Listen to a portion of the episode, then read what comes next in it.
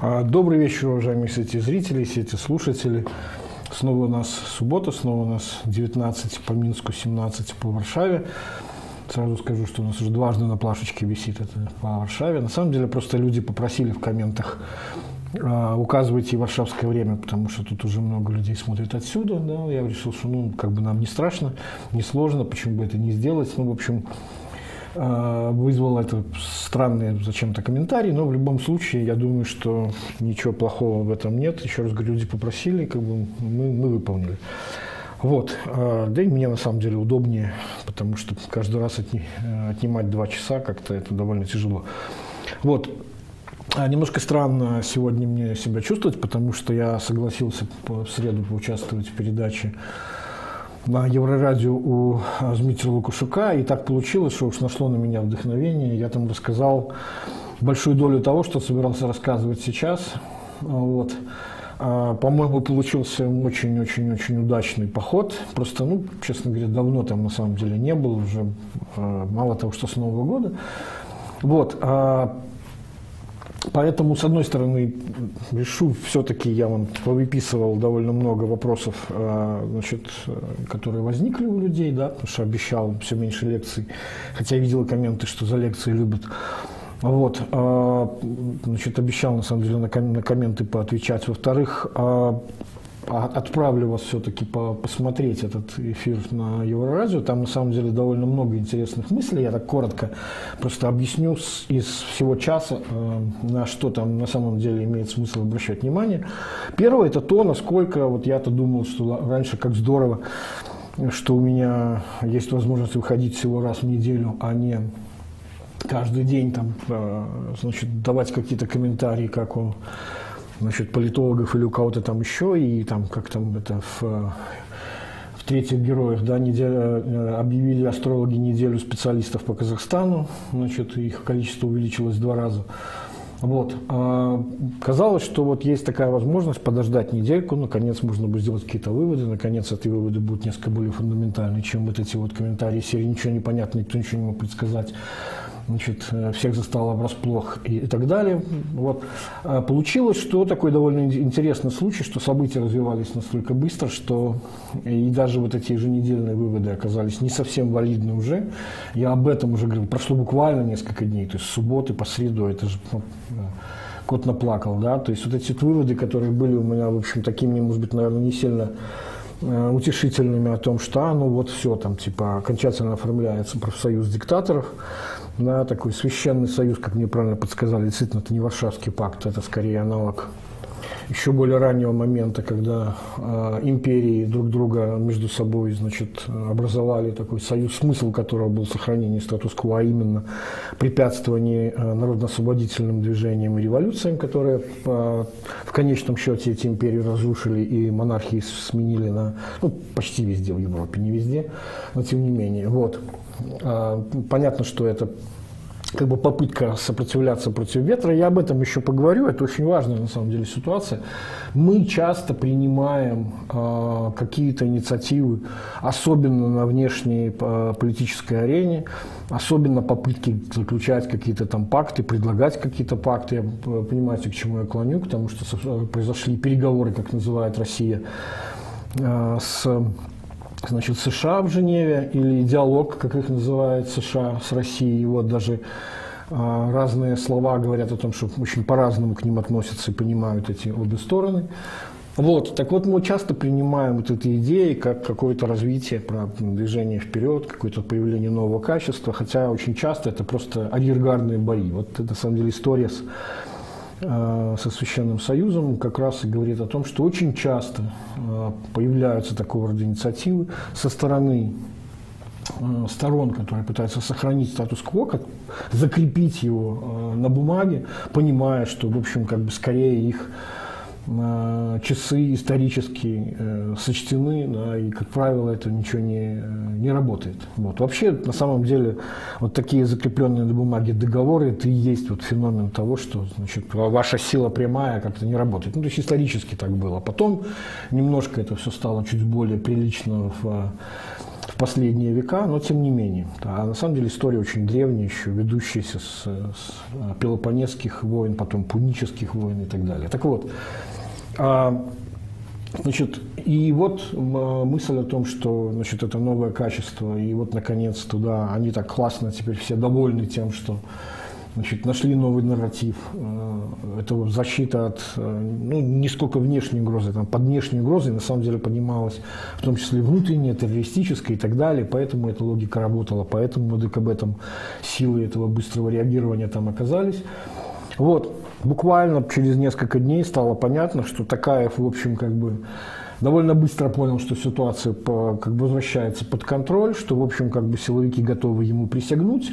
Вот это, кстати, важный нюанс, на который почему-то очень мало люди обращают внимание, насколько, почему нельзя было напрямую сравнивать а, вот эти вот, а, как сказать, стоп-бензин на максималках, вот этот экономический бунт, который случился в Казахстане. Да, там много-много есть других еще измерений и так далее, включая, там есть и мародерство, есть и действительно Э, люди там, старой правозащитной формации, там, э, э, все уже весьма-весьма в почтенном возрасте и так далее. Ну, в общем, чего там только не было.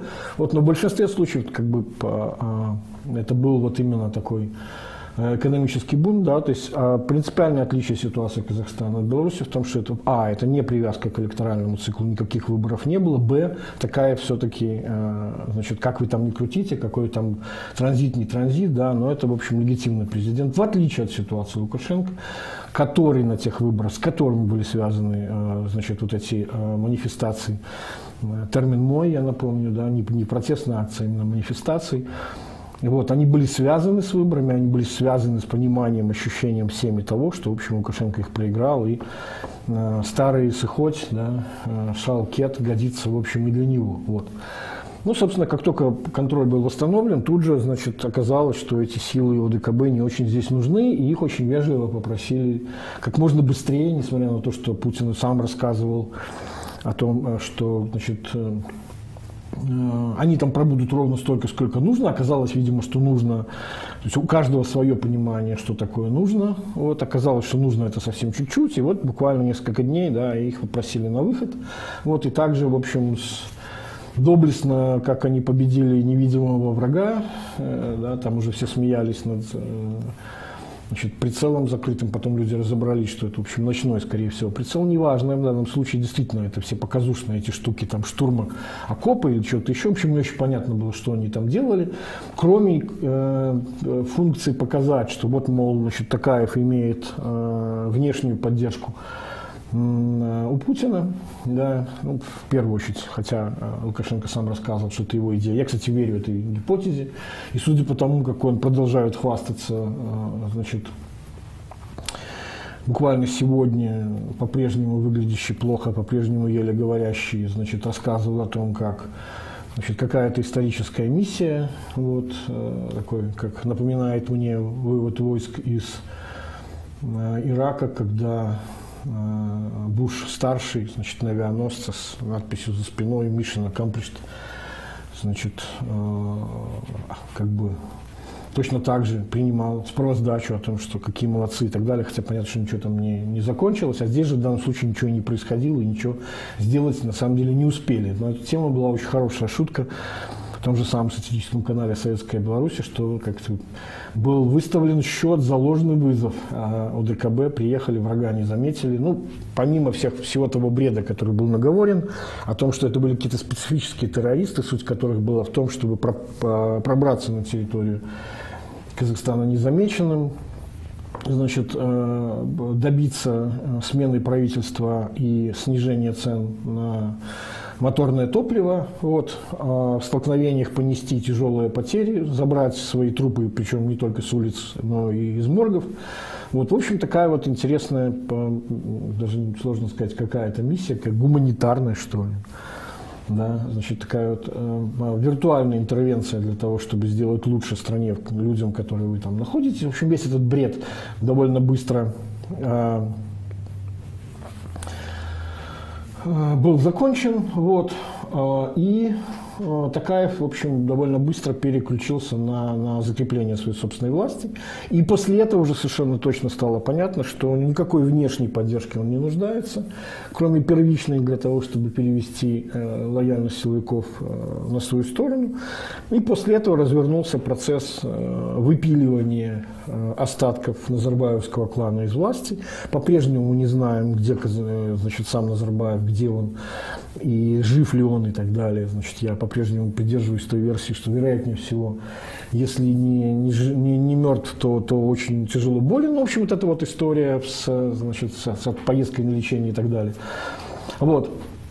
И выяснилось, что, в общем-то, как бы так идеи Путина э, и России э, о восстановлении сфер своих влияний, как-то они наталкиваются на то, что Значит, есть и другие игроки, у которых есть свое представление о сферах. Это и Турция, это и э, Китай и так далее. То есть, вот, значит, и вывод о том, что как-то э, все оказались рады и Значит, наконец у этого клуба э, значит, стареющих диктаторов появилось пополнение, какая-то молодая кровь, которая подписался под их идею, когда наконец появилась некое содержание у не только э, политическое, не только экономическое, наконец, и э, военно-политическое у этого самого союза.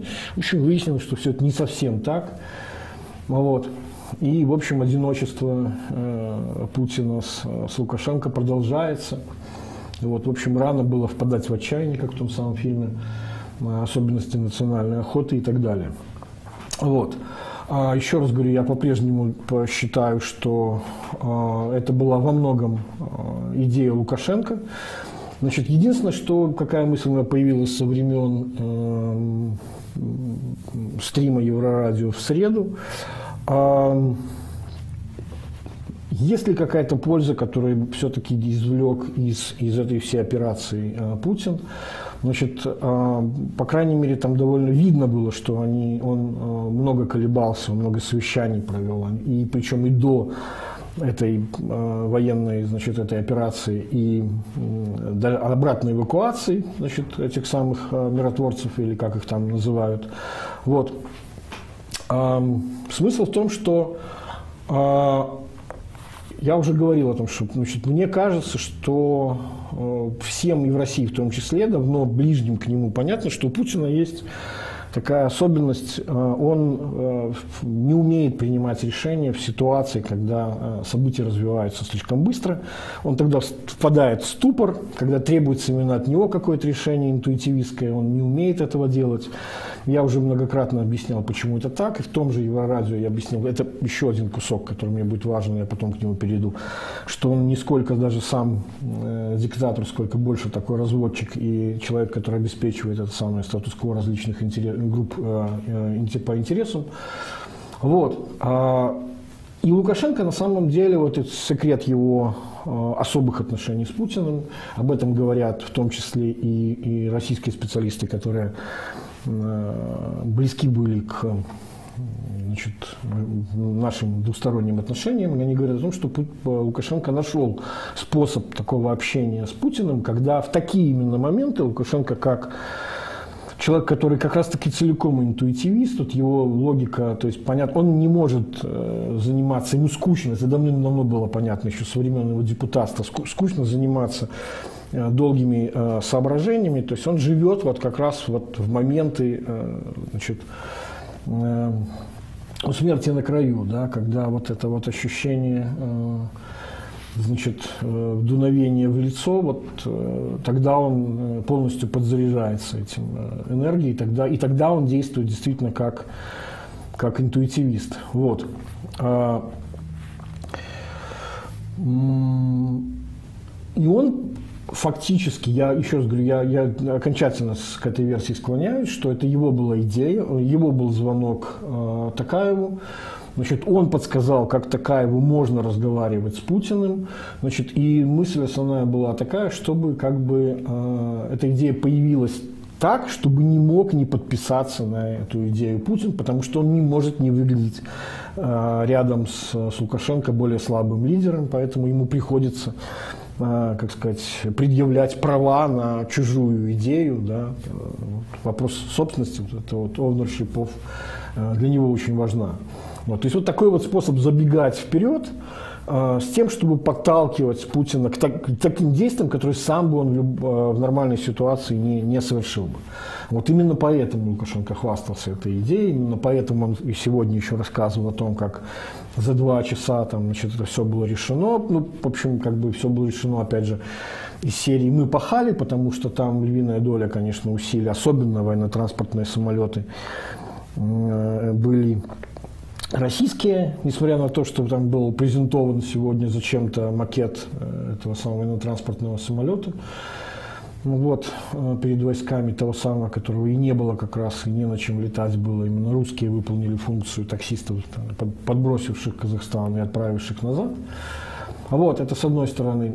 А, и тут вот важный момент. А, значит, действительно ли это было а, такой вот откровенной пощечиной Путину, или все-таки в этом есть какой-то смысл? А, очевидно, что Путин не воспринимал эту миссию как нечто э, рядовое, проходное и так далее. То есть она для него была важным, э, что ли, символическим шагом, да, потому что назначение руководством этой операции э, Сердюкова, человека, у которого в бэкграунде э, не только Чечня, но и Крым, да, то есть говорил о том, что ну, как-то слишком большая и важная фигура для слишком малого контингента э, войск, которые выполняют слишком какие-то уж там э, совсем э, символические полицейские функции. Вот. Я думаю, что Путин еще потому согласился на эту историю с э, вводом-выводом э, оперативно, потому что он, э, для него это часть игры. То есть эта демонстрация была не э, Турции, эта демонстрация была не Китаю, не там Талибану, не еще кому-то. Я думаю, что это была демонстрация НАТО из серии «Посмотрите, как быстро я могу доставить там, значит, на определенное расстояние силы, ну, пускай они российские, хотя российские они преимущества там были, вот. Можете ли вы сделать нечто подобное в случае, если э, там, жареный петух клюнет? Да, вы понимаете, к чему я веду, вот этой всей истории, которая обострилась буквально сегодня э, новостями о том, что как-то как э, военная операция, э, конфликт между Украиной и Россией становится все более вероятен. Вот, это с одной стороны.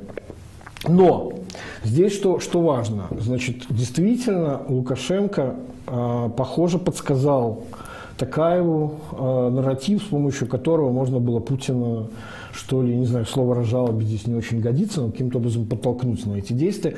Те самые слова, которые не смог найти Пашинян, когда во время уже настоящего конфликта, внешнего конфликта, да, страны, которая Э, является частью УДКБ, где прям в уставе прописано случаи внешнего нападения. Да, значит, ну, мы помним, Путин тогда отговорился, сказав, что что-то мы как-то считаем Нагорный Карабах не совсем настоящей э, территорией Армении, поэтому это не вполне там нападение на вас. Ну, в общем, там какая-то пошла такого рода казуистика.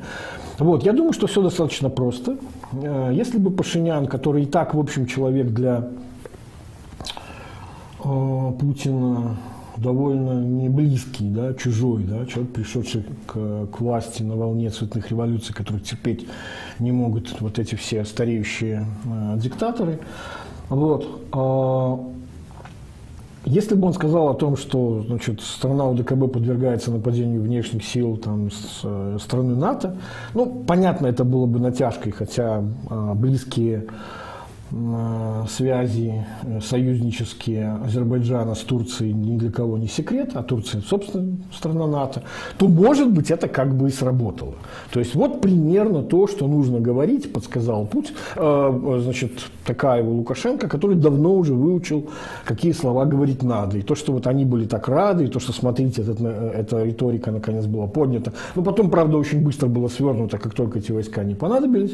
Внезапно пропали куда-то и твиты про 20 тысяч, значит, этих э, наемников, которые там с гор пустились бы с мочи там и прочее, прочее, как старые футбольные частушки. Вот. А, и как-то вот нарратив о том, что это уже сначала это был какой-то там Запад, и чуть ли не Лукашенко рассказывал, что значит и из Польши, как обычно, у кого что болит, да, это все направляется. Оказалось, что и, и к Польше, значит, и Запад вообще к этому не имеет никакого отношения, если есть какие-то другие интересы, то они находятся скорее южнее и восточнее э, Казахстана. Вот. А, ну и, в общем, как-то как радость от победы, она немножко померкла, потому что, ну, в общем, как бы, э, сказать, не успел только насладиться, как тут же попросили назад, и к тому же, в общем, э, по сути дела, использовав. Да, э, спасибо за совет, а дальше как-то мы сами, и, в общем, обойдемся без вас, и так далее, и так далее. Вот.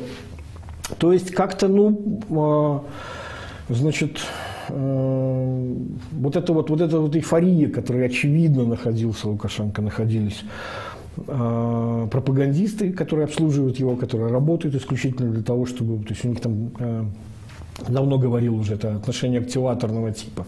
Они ищут те самые месседжи, те самые нарративы, которые вызывают у Лукашенко особое а, отклик, он говорит, он неоднократно, вот буквально на этой неделе, на еще на одном совещании, говорил, я все там посмотрел, и какие там молодцы, и каждый раз он потом награждает этих людей, включая там Придыбайло, там, что, в общем, совсем уже выглядит каким-то троллингом, непонятно, правда, с чьей стороны и так далее. В общем, как-то это все немножко, э, значит, вот, развеялось.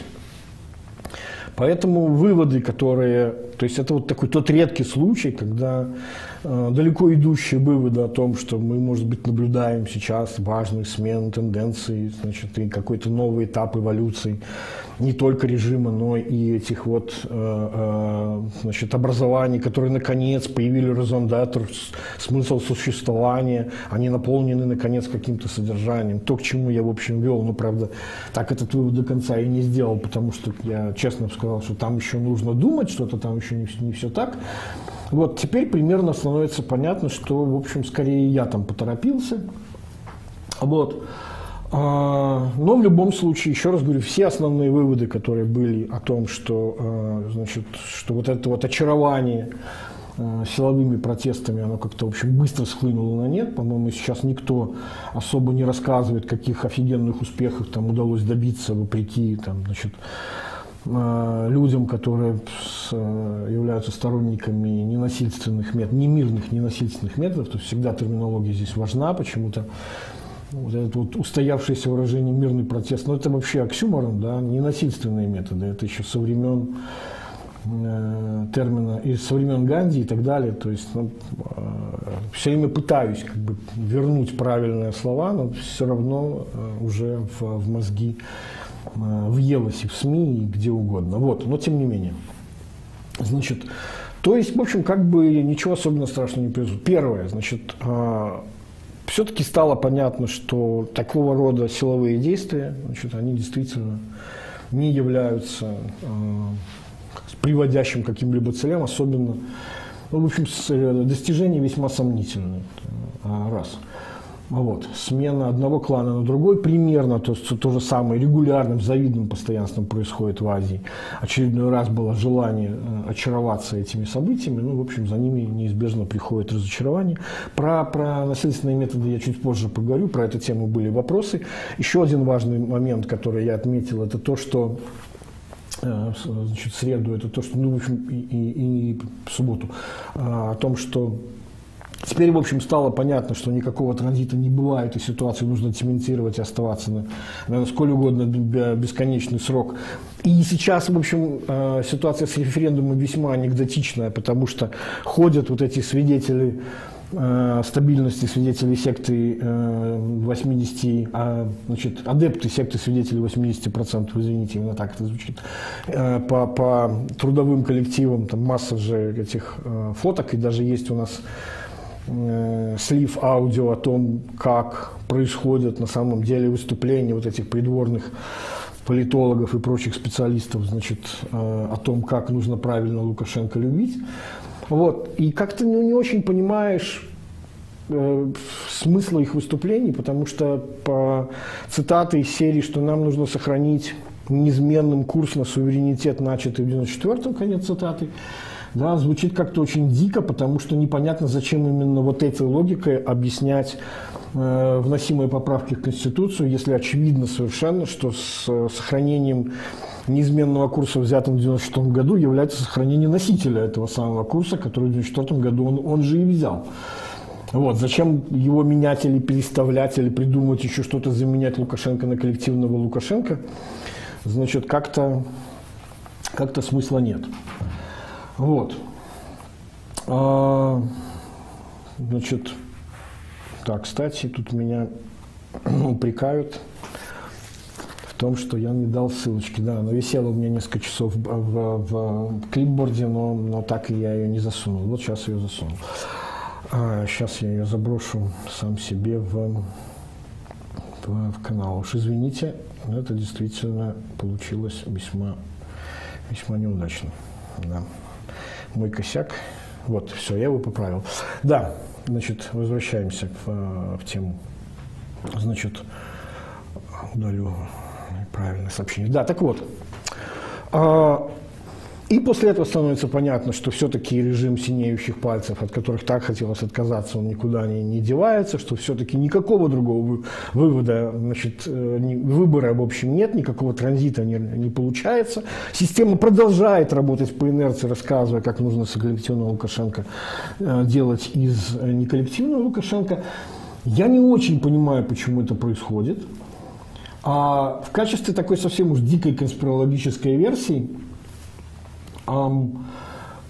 как бы вот э, смотрите, да, простейший вопрос, который стоит сейчас перед, перед э, всеми комментаторами, которые должны э, как-то объяснить явное логическое противоречие. Очевидно, что значит, э, достижение целей, которые сейчас стоят перед системой, лучше всего обеспечивается путем продолжения нахождения Лукашенко у власти никакого не, не, значит, не, не, неизменного то есть вот цементирование этой ситуации, подмораживание, как я ее называл, там, и так далее, и так далее, в общем, закатывание всего в асфальт. А, тем не менее, нам рассказывают, что нужно все-таки вот коллективного Лукашенко придумать, как бы вот этот транзит использовать. Там, причем транзит, похоже, там для разных людей имеет разный смысл. Это не обязательно транзит власти, это все-таки, еще раз говорю, сохранение преемственности. И вся вот эта вот идея на случай а, как сказать, продолжение идеи вот этого декрета о Совбезе, декрета мертвой руки и прочее, а, закрадывается такая гипотеза, что что-то, может быть, знают те, кто разрабатывают эту конституцию, потому что, еще раз говорю, что, конечно, вот вывод, который я пытался в среду несколько раз а, озвучивать, что Лукашенко, конечно, хочет досидеть до 25 года. Вопрос, может ли он этого сделать.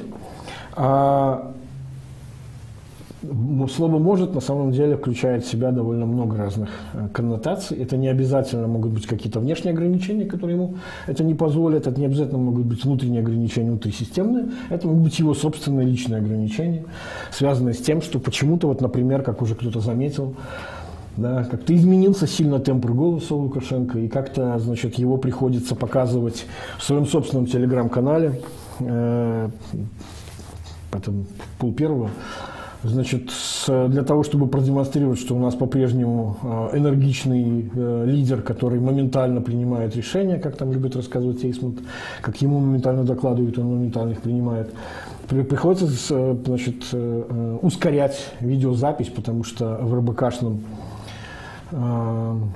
видео, там, в общем, он говорит гораздо медленнее, с гораздо большей расстановкой.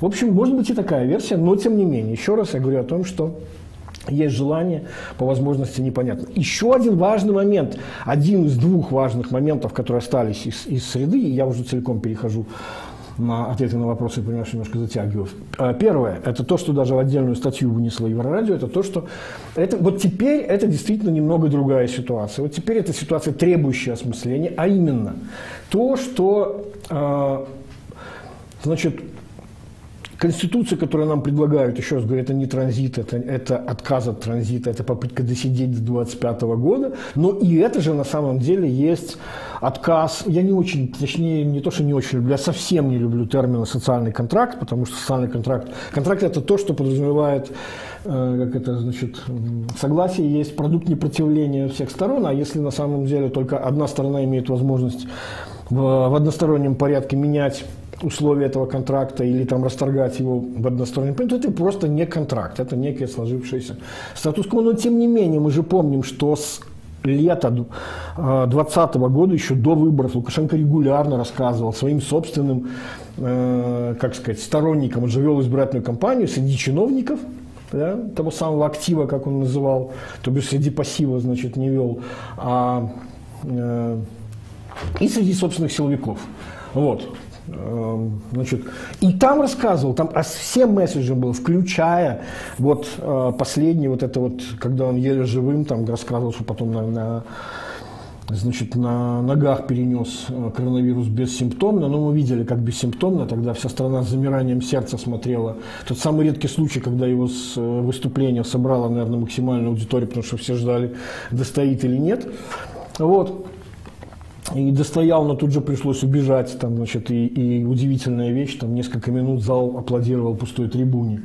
Абсолютное такое дежавю какого-то а, театра абсурда времен, э, не знаю, там, косплей сталинских э, времен. Но, еще раз говорю, он всем рассказывал, ну потерпите, ну еще год-два, ну вот я, это точно мой последний срок, я вот не так долго там, да, это, ну просто это нужно сделать, потому что это же я не для себя, это же я для вас. Если не я, то меня, э, значит, э, ладно меня, но вас же там разорвут, там сомнут, там э, пережуют, выплюнут, там, у него там масса-масса было эпитетов, включая недавний там про жернова перемелят и прочее, прочее, прочее. То есть вот нужно как-то вот, значит, что-то там обеспечить. На самом деле он прекрасно понимал, куда смотрит его собственное чиновничество. И вот это вот знаменитое его э, с испуганными глазами выступление на совещании, когда он проводил а, у себя в президенции а, совещание с, с Совмином. А, еще когда Э, не был назначен Головченко еще, когда Румас был а, премьером, где он рассказывал, мне тут докладывают, я знаю, что вы смотрите по сторонам, я знаю, что вы думаете, как бы потом вам интересно было бы работать в правительстве Бабарика. Ну, то есть это вот было как раз после появления э, очевидно, э, Шеймана с докладом, который привез ему настоящую ситуацию о настроениях в госаппарате. И после этого он, не, он вот не, не успокаиваясь, он рассказывает, я не предам, и вы не предавайте, начинайте работать, вылазьте из-под плинтуса, но потерпите, потерпите, потому что он понимает на самом деле, э, то, что, в общем, как бы все ждут только того момента, как, ну, сколько можно уже даже там вот это вот фраза, которая была так удачно э, выстроена, значит, «старый уходи» в Казахстане, она же, в общем, если не на языках, то на умах абсолютно всех, да, и эти люди просто вот уже ждут, на самом деле, когда же, когда же, наконец, можно... Почему, собственно, я думаю, а, да, не договорил эту фразу, потому что я знаю, меня очень многие за это не любят. А, когда можно будет наконец вздохнуть спокойно и просто нормально продолжать свою работу, как они считают, но ну, многие и действительно так и делают на благо собственной страны, без того, чтобы записывать весь этот бред про там бабла нет, телки на задне, там мерседесов нет и прочее, всю эту значит, историю там с опустившимися глазами, потому что никому не хочется подпасть под вспышку э, значит, э, э, монаршего гнева там, и так далее, и так далее. И что действительно, как я уже рассказывал, очень важным выводом, например, от меня было, когда один из людей специально мне потом рассказывал, что он ходил знакомиться с Виктором Дмитриевичем Багарикой. Говорит, я говорит, ничего не понял, о чем он и зачем, какие у него там программы, но я понял хотя бы одно, он хотя бы человек, не злой. И это действительно была важная вещь. Да? А, в том числе для людей, которые пытались понять, что делать дальше, как им выстраивать стратегию поведения в этой самой стране. И причем это разные люди, это и не обязательно чиновники, это люди просто а, с деньгами и так далее. То бишь, ну, сополагать ли собственные интересы с, с будущим этой самой страны и так далее, и собственное будущее с будущим страны. Вот. Так вот, это, кстати, к вопросу о том, что был, был вопрос, когда говорят, говорят, постоянно используется выражение «без раскола элит ничего не произойдет». Кто же такие элиты? Значит, элиты, конечно же, это я, я использую этот термин вовсе никаком не в управленческом э, смысле, потому что правильнее тогда было бы говорить номенклатура, и когда нужно использовать термин номенклатура, я тогда его использую. Элиты в данном случае – это этическая категория, как правильно вы заметили. Элиты – это те, кто испытывает э, ответственность за происходящее происходящее. включая сюда же в ответственность, даже если они напрямую ни в чем не виноваты, включая жгучее чувство стыда от того, что происходит, а ты находишься вот там, и тебе очень сложно рассказывать, что вы же понимаете, там я же как бы вот в своей самой маленькой э, деляночке, я тут занимаюсь полезными делами для того, чтобы, пускай лучше банковская система функционирует, но кризис произойдет э, в реальном секторе, а не в моем. Да, ну и а потом кто-то другой думает об, об обратном. Я пускай лучше он, значит, пройдет по банковской системе, но зато предприятия мои подшефные значит, никуда не денутся. Вот, то бишь еще раз, базовый принцип. Те, кто чувствует себя ответственным за происходящее. Даже, и не только, и не иногда, когда ты не влияешь на, на ситуацию, но и по преимуществу даже тогда, когда ты не влияешь на ситуацию, но чувствуешь ответственность э, за нее. Именно поэтому вот этот вот такой э, очень э, такой, я не знаю, хотел сказать российский, не, не, не вполне российский, какой же правильный? Ну вот термин исторический интеллигенция, который он длиннее, чем Советский Союз. Да? Советский Союз, с ним как раз в Советском Союзе спорил Солженицын, говоря о том, что слово интеллигенция уже не подходит, правильное слово было бы образованщина. А, это как раз вот класс, который а, начал осознавать свою ответственность за, за происходящее. Это вот... Но еще раз говорю, это, это особенный такой вот был э, российский феномен, когда очень часто эти два множества, они пересекаются очень слабо. Те, кто ответственен, и те, кто, значит, на самом деле должен был бы быть э, ответственным, точнее, чувствует ответственность. Вот. Это по поводу элиты. И то, что сейчас произошло, это, несомненно, плевок в душу, там, в глаза, там, не знаю, в общем, божья роса в глаза э, тех, которые, может быть, себя э, обманывая, но еще раз говорю, там же, ну, реально, я представляю себе ситуацию, нужно постоянно придумывать себе, почему я не говно, почему я по-прежнему там э, работаю, да, и так далее. То есть какое-то самооправдание же должно быть. И одним из таких самооправданий было, ну это же ненадолго, он же сам обещал. И вот теперь становится понятно, что вот нет. Что все-таки, как бы, да, синеющие пальцы. Э, Причем они такие, что, значит, впились уже там в значит, в, это, в эти самые кресла и так далее. И это, вот это вот реально другая ситуация. Это не то, на что, в принципе, соглашались, если соглашались. А многие, ну, действительно соглашались, но потом говорили, ну, блин, под это мы не подписывались. Мы под такой уровень насилия мы не подписывались. Под такую длительность вот этой чрезвычайщины, которая становится теперь из чрезвычайщины систематичной, да, мы под это не подписывались. То вот теперь, ребятки, да, ну, в общем, как бы подумайте на самом деле еще раз – еще раз говорю, я обращаюсь к тем, кто чувствует свою ответственность, а не тем, кто ее не чувствует. Вот.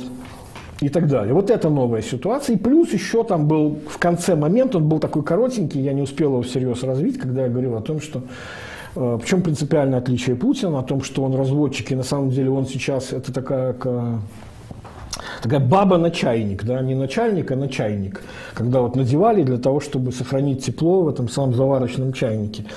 Вот. Старый такой, очень такой туристический атрибут, многие даже, наверное, не видели его никогда. Вот, то есть его смысл был вот обеспечивать такую значит, теплоту, уют тех, кто там, и красивую картинку наружу. То есть там раскрашивали ее, там рисовали там что-нибудь и так далее, и так далее. И я еще раз объяснял, что основная его идея заключается в том, что, ребята, значит, я нужен для вас, чтобы быть фронтменом перед народом. Да, народ меня любит, потому что меня избрали по кастингу еще со времен Ельцина. Понятно, что не сам Ельцин выбирал, хотя к нему, конечно же, подводили. Он там, там был длинный кастинг, мы помним, там же как раз Степашин его не прошел именно потому, что не прошел тест на на, на настоящесть полковника. Он там начал говорить о том, что ваххабиты – это, в общем, как бы нормальное мирное течение в исламе и так далее. Ну, не хотел никаких силовых операций на, на Северном Кавказе, а Путин изобразил эту операцию. Вот, и, соответственно, на этом моментально его популярность значит, выросла, не говоря уже о том, что там ФСБ взрывает Россию, как там называлась книжка одного из клеветников России, э, вот, и так далее. А, истории в этом а, Буйнакске, Волгодонске и на улице, господи, я уже забыл, как же эта улица называлась. в общем, в бедном э, спальном районе Минска. Вот. О, Москвы. Э, взрыв э, гексогена. Э, учение потом в Рязанской области и так далее, и так далее. Так вот, а, то бишь вот меня избрали практически вот как по, по всем законам, значит, меня любят, а, а вас ненавидят, вас разорвут, если меня не будет. Значит, и я там рассказывал о том, что а, когда Путина не будет, а Лукашенко хочет, опять же, неизвестно, сможет ли, но хочет пересидеть, ему, ему придется столкнуться с тем, что режим, в общем, по, обретет другое лицо. Я рассказывал о том, что значит, российские политологи э, считают, что, в общем, как бы э, это будет гораздо более неприглядное это самое лицо, несмотря даже на то, что будут пытаться силовики и, и кланы, которые э, как бы рвутся к власти, там всегда есть противоречия, как обычно. Ну, мы же, я уже приводил пример холодного лета 53 года, условно-гражданские против условных силовиков. Вот, там может случиться такой э, тактический союз, когда гражданские будут выполнять функцию той же самой красивой ширмы, какой-нибудь сислип в виде там, э, системный либерал в виде, например, э, э, возглавляющего ныне Росатом э, Кириенко, например, вот, а под ним, на самом деле, вся власть будет принадлежать этим самым силовикам. Вот, и еще раз, и вот здесь очень важный момент, что э, легче, на самом деле, э, Лукашенко, если он досидит, и Беларуси, наверное, тоже. Хотя это, хотя это немножко другой вопрос. Смысл заключается в том, что не, не останется того, на чьи кнопочки он может нажимать. У человека, как, как он умел нажимать на кнопки Ельцина, который чувствовал свою ответственность за развал Советского Союза и поэтому поддерживал все эти э, декоративные инициативы, там, договора о создании договора, там, содружества будущего, там, союзного, ну, в общем, какой-то вот этот словесный, это нагромождение этих интеграционных э, э, выражений. Вот, то же самое с Путиным, который как раз-таки брался уже за восстановление, э, исправление геополитической ошибки, точнее трагедии 20 века, э, распада Советского Союза и так далее. В общем, он находил вот эти самые штучки. А там просто, вот как еще раз говорю, я повторюсь, как мне говорили люди, там будут люди, которые просто-напросто считали, считают деньги. Там, в общем, э, там вот, собственно, кооператив озера и люди, для которых вот э, нынешняя система власти – это, значит, не служение, да, это не каста воинов, это каста торгашей. Вот, несмотря даже на весь их силовой бэкграунд. Да, но это вечное противоречие, которое, э, которое отметил еще Бродский в своих знаменитых письмах римскому другу, но варюга мне милее, чем кровопийца. Да? Вот, вот это противостояние двух каст во власти, варюк или кровопийц. Значит, вот, но вопрос в том, что э, вот эти вот бухгалтерия, когда там никаких ценностей, а только деньги, вот это, конечно, новое качество, и легче от этого не станет. Наоборот, станет хуже. То есть вот эти вот три момента, которые я э, значит, там отметил, они, они чрезвычайно важны. Вот это и есть новое качество того, что происходит. Вот. А, значит, по поводу не знаю, вот логично было бы продолжить смысл России, но, честно говоря, не, не, наверное, попозже на это все-таки оставлю. Да, а, давайте перейдем на э, сторонников Лукашенко мысли. Да? Значит, э, из новых событий, под совершенно потрясающих вещей, которые как раз новостью случились в среду, когда был на Еврорадио, это то самое вот э, видео из э, Бобруйска, где выступают на э, камеру, на микрофон, значит, случайно пойманные на улице люди. Вот те самые свидетели, э, значит, секты свидетелей 80%. Мы же помним, как Лукашенко длительное время выступал, рассказывал, ребята, поверьте, на самом деле мы там выиграли тем, что нас было больше, чем эти 3%, и там на самом деле, если считать там 2 на 3 там, в уме, там, как, помните, Райкин, там, там это ж ого-го, там страшная сумма получается. В общем, 66% там плюс-минус что-то там, и это уже почти те самые 80, которые нарисовали. В общем, там сложная была словесная эквилибристика, из которой следовало, что в конечном счете вы не верите всему этому, а идите рассказывайте, как же нас на самом деле много. И теперь мы видим, что, в общем, как бы попытки эти проповедовать вот это, эту благую весть о 80%, они натолкнулись на довольно четкое понимание даже среди тех самых э, того самого ядерного лектората Лукашенко, значит, э, понимание того, что их абсолютное меньшинство. Да? 80% было э, за него, против него, говорит эта женщина на камеру, но мы рады, что мы победили. В переводе нормальный человеческий язык, мы рады, что мы всех побили, цензурно говоря. Да? И вот в этом наша победа. Вот в этом ваша легитимность. Да? Значит, точнее не легитимность, а как сказать, источник этой самой вашей власти, голое насилие. С маски сброшены и так далее. И все это прекрасно понимают. И понимают это даже те, кто, казалось бы, является объектом этой самой пропаганды.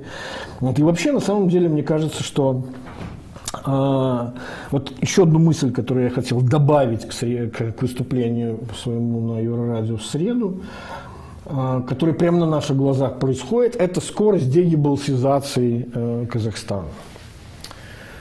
А, просто феноменально. Это, то есть я когда-то еще, по-моему, э, по-моему, даже летом э, рассказывал о том, что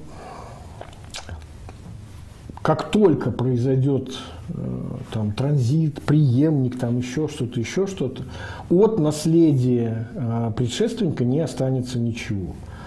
То есть, э, как сказать, будет довольно быстро э, забвение, развенчание, э, не обязательно в виде там, культа личности Сталина и так далее, и так далее, но что-то вроде этого значит, будет происходить. Вот. Эм. И теперь мы видим на глазах, как это на самом деле происходит в реале, как это предсказание значит, срабатывает.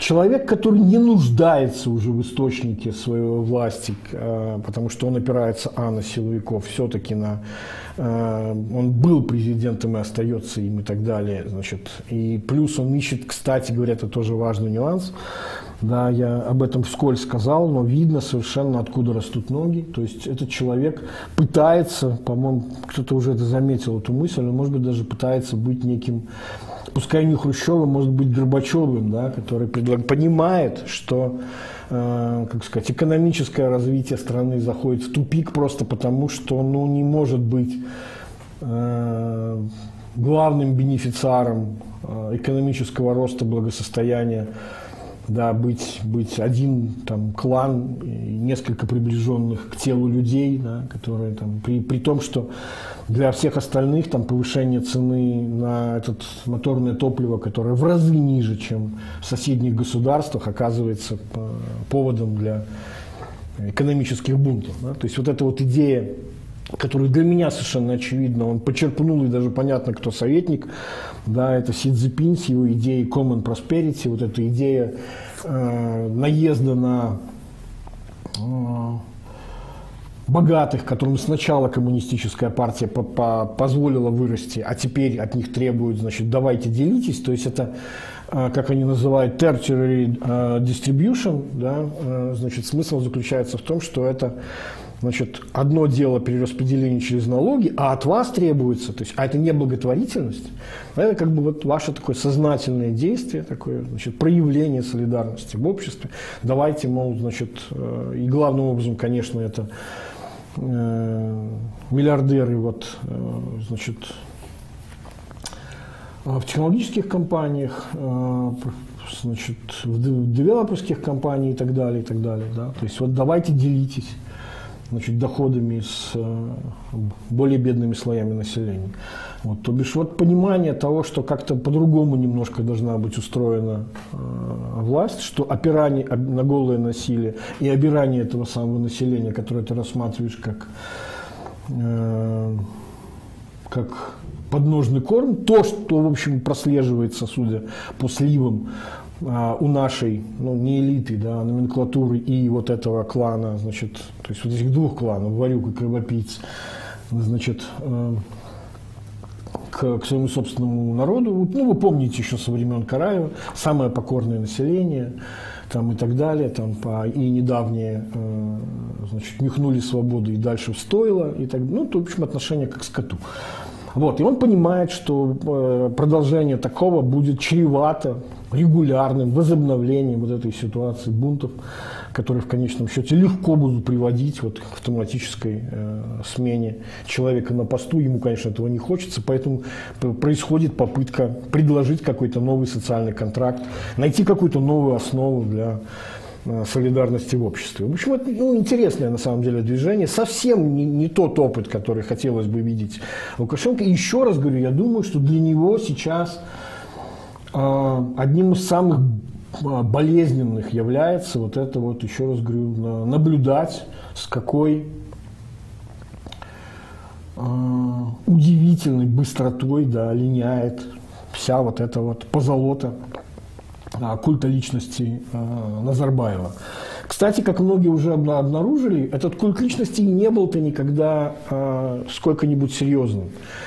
В отличие от, кстати говоря, Сталина, у Назарбаева ведь Э, если посмотреть хронологически, видно, что этот самый культ личности начинает приобретать совсем уже карикатурные формы в виде там, статуи, в виде э, переименований э, столицы, в виде э, значит, цитат, развешивания там, и так далее.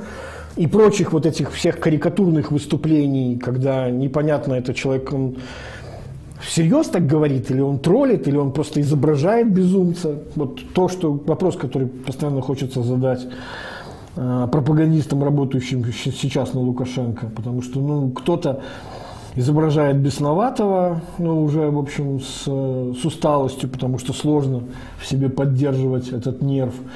Да, уже всех, казалось бы, перебрал источников ненависти. Ну, не своей, конечно же, он же работает на ненависть, удовлетворение э, э, базовых психологических потребностей другого человека. Или, например, как Щекин, который, по-моему, сознательно изображает умалишенного, потому что ну, Советская Белоруссия просто регулярно уже пере, перепечатывает его первый из телеграм-канала Белт. Там ну, ничего не, не добавить, не прибавишь. Да, это, как сказать, тот самый случай, когда, э, по-моему, как же это есть такой интернет-закон ПО, когда значит, невозможно в конечном счете отличить а, значит, э, идиотизм от тонкого троллинга. Вот, по-моему, они уже постигли определенного дзена в этом, в этом вопросе. Вот. Так вот, то же самое было видно с Назарбаевым, что это начало происходить после 2019 э, года, когда он анонсировал и начал свой уход. То есть это было какое-то такое, ну, типа, нам не жалко, да, давайте мы посоревнуемся в этом самом словословии и прочей всей этой ерунде, поскольку все это было наносным, точно так же это и смывается. Как говорил Бунин в окаянных днях, да, в три дня слиняла Россия. Так вот, примерно в три дня слиняла вот эта вот вся елбасизация.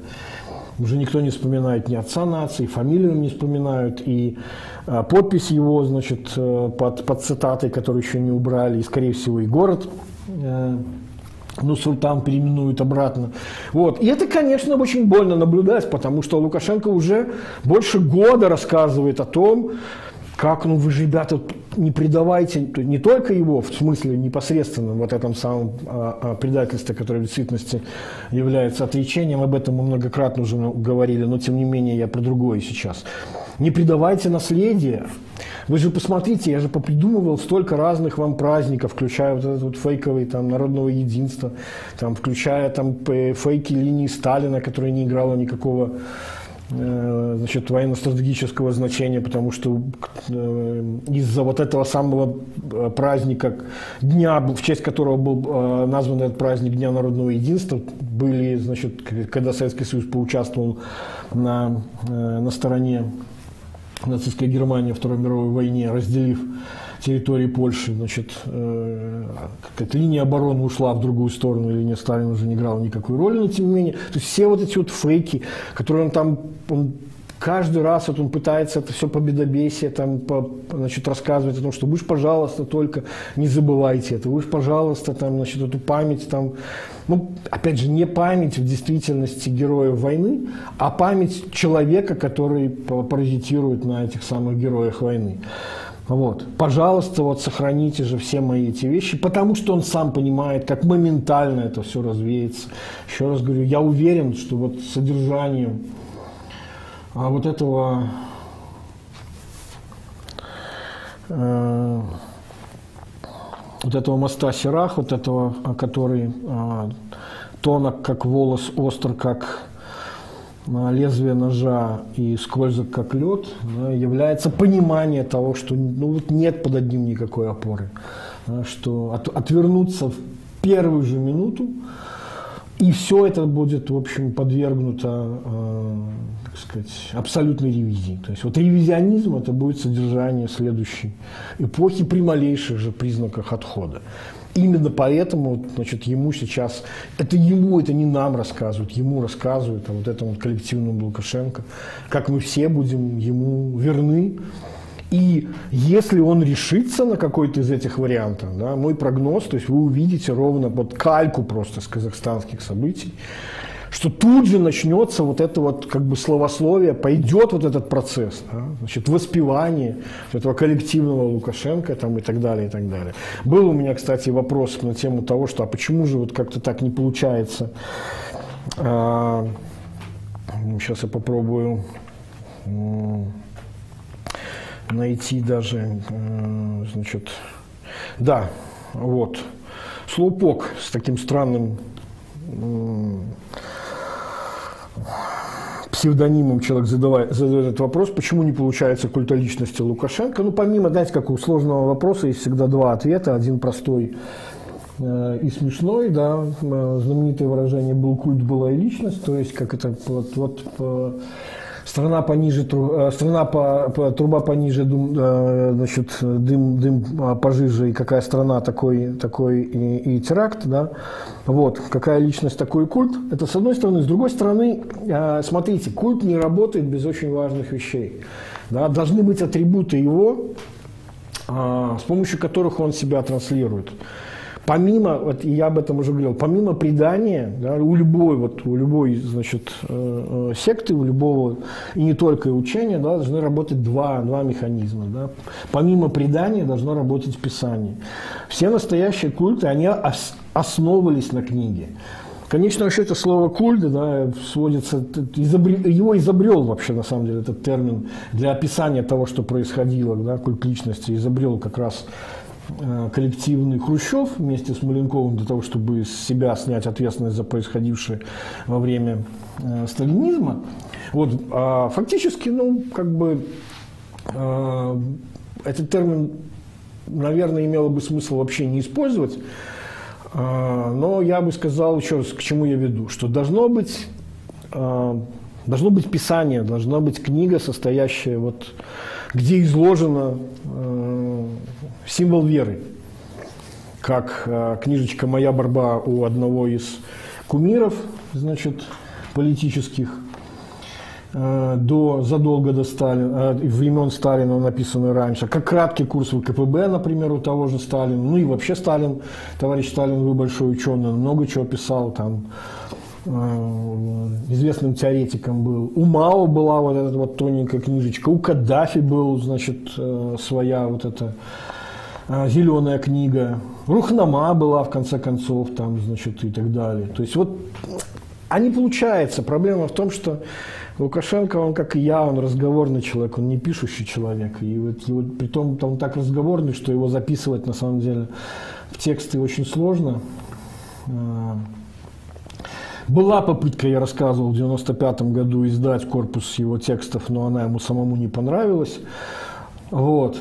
А в моем чатике один из персонажей, который там участвовал, который почему-то давно не, не, не, не, там не появляется, но еще в прошлом году, хотя не так давно это было, но тем не менее, это прошлый год, э, рассказывал о том, что якобы готовится в начале года уже корпус текстов. Но еще раз говорю, вот когда и если он появится, это будет только подтверждением того, о чем я говорил.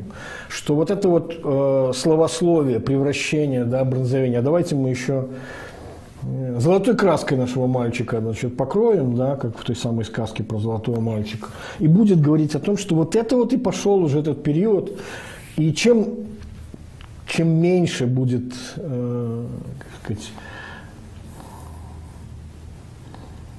наоборот, чем дальше будет от рампы расстояние этого самой личности, который культ, тем больше будет этот культ. Но и как потом мы знаем, чем, в общем, это все э, заканчивается. Вот. А, к вопросу, кстати, о предании, писании не совсем, может быть, такая точная аналогия, просто я видел, как еще перед прошлым стримом в том же самом чате шли споры относительно с Конституцией, они никуда не делись, но вообще вопрос был о том, что, и, кстати, был еще один интересный вопрос о том, видимо, вызванный э, вот этим общим умонастроением, не обязательно прочтением этой статьи в Атлантике «The bad guys are winning», что плохие парни побеждают, что действительно такое ощущение, что везде голову поднимают вот эти самые автократы и Путин в том числе, да, а, типа, куда же бежать, где искать вдохновение, что же делать, не является ли США э, примером, откуда можно было бы, э, значит, черпать вдохновение. Вот. А, ну, мне кажется, это из тех вопросов, которых на самом деле Конституция имеется в виду США, сам процесс, да. А, на самом деле, если вы читали Конституцию США, вы увидите, насколько она не похожа на Конституцию в том виде, в котором мы привыкли к ним. И вот поэтому я, когда читал споры в, в этом вот, э, значит, чатике обратной связи, э, мне все время казалось, что э, вот эти вот разговоры о том, что Конституция должна быть законодательным актом прямого действия и так далее, это, ну, это в общем, наше вот, особое такое континентальное представление, да, в отличие от англосаксонского. Ну, понятно, что в Англии вообще Конституции нет, в США там особая история. А, вот. А, но тем не менее, да, то есть попытка описать как можно больше, из-за этого у вас конституции получаются большие, в конечном счете они все равно все не описывают и, и, и так далее. Вот. А есть другой подход, который сделали США, где у них документ на самом деле является скорее выражением ценностей.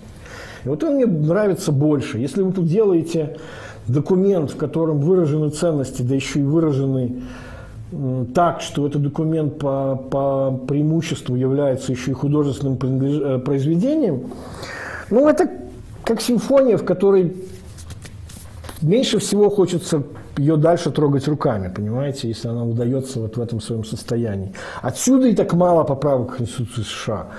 Вот. И, кстати, э, почему я говорю, что в этом вопросе уже заложен ответ, потому что если кто-то смотрел или помнит э, мое второе появление тоже у Лукашука вместе с Горюновым э, в программе «Идея X», Значит, там было второе появление, это уже такая работа над ошибками, где я как раз говорил о том, что на самом деле этот опыт США, он интересен, потому что он не является непосредственно опытом национальным. Это такой общечеловеческий опыт. Да, то есть революция США за независимость, она на самом деле была вот именно демократической революцией. Это была война за демократию. Они не называли тогда это так, потому что термин демократия для них был немножко испорчен э, значит, представлением о том, что демократия это скорее, как сказать, ахлократия, плебс там и так далее. И наоборот, нужно выстроить какие-то защитные механизмы от такого представления демократии. Но именно то представление то, что они называли республикой, в сущности и, и сейчас имеет смысл называть демократией. Так вот, э, отцы-основатели США, которые создавали вот этот э, документ ценностный, да, у них же еще, помимо всего прочего, есть как раз и э, толкование к нему, по сути дела, это вот документ, который называется «Письма федералиста», где находится, где, где на самом деле, как а, автором истории, значит, этой, там и Джеймс Мэдисон, там еще и и, конечно же, а, значит, Александр Гамильтон, мой политический кумир, задолго еще до мюзикла Мануэля Лин Миранды, вот, который, кстати говоря, спас Гамильтона, на, портрет его на 10-долларовой купюре. Его уже начали забывать. Единственный из соратников Вашингтона, который значит, не стал президентом, потому что не захотел. Вот. Но тем не менее. Так вот, Э, я все-таки за то, что там в действительности заложены очень важные принципы. И вот это вот устройство Конституции, когда вы, вы не можете прописать не все, как она будет работать, но вы должны выстроить такую систему, где вот эти самые общие ценности, которые вы можете сформулировать, да, которые изложены туда, а, Плюс, а еще желательно есть э, Верховный суд, но он же Конституционный суд, который знает, на что можно опираться для того, чтобы понять, в чем за, заключается не только буква, но и дух этой самой Конституции. Потому что в противном случае, если вы смотрите только на букву, тогда появляются вот эти вот э, пример вот этой российской там, э, а мы не подряд, там два срока подряд или не подряд, или с какого момента их там надо значит, ис исчислять и прочие, прочие все эти глупости. В общем, да, еще раз говорю, вот там в этой самой идее X я говорил о том, что вот эта вот э, борьба с самодержавием, э, попытка выстроить систему, которая бы прошла проверку на прочность против вот, э, поползновений, превратить ее э, в что-то авторитарное, превратить власть в инструмент, где Значит, одна группировка побеждает э, другие и, и становится тем самым драконом. Да. Специально вот в полемике разработанная система, в полемике с европейскими э, революциями которые им не нравились, потому что они считали их слишком идеалистическими. Это довольно интересная история, потому что мне кажется, что американцы как раз больше идеалисты, где система была построена такая, что значит, э, она должна работать независимо от того, какой человек ее возглавляет. Да. А у нас, как мы видим, вот проблема всех авторитаризмов и в конечном счете вырождающихся, вот этот поздний абсолютизм, этот поздний абсолютизм, я давно говорил о том, что это лучше всего описывает э, происходящее у нас, но просто теперь это уже совсем уже вырождение э, позднего а, абсолютизма. Но тут то, как сказать, э, Система это и есть человек, все. То есть она, она просто не транслируемая, и сейчас это становится понятным совершенно четко. Вот. А, про элиты. Так. По услужливо, да, дурака, который опаснее врага, я уже, пожалуй, рассказал.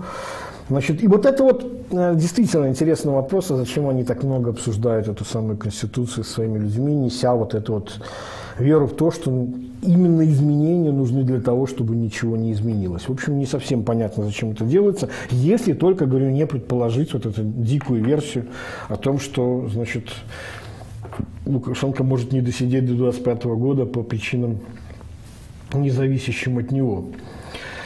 Вот. Так, давайте по вопросам я уже пройдусь, потому что... Так, еще про... а, осталась, на самом деле, большая тема про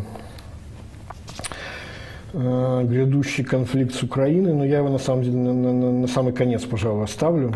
Вот. Потому что это еще один важный вывод, который, который я хотел бы, чтобы мы им завершили. Да, да, да, да, вот это был Серж Гонзалес мне этот вопрос задавал про Конституцию США. Конечно, да, я бы многократно говорил об этом и ставил в пример, на самом деле, эту идею. Вот, это не была, строго говоря, э, такая анти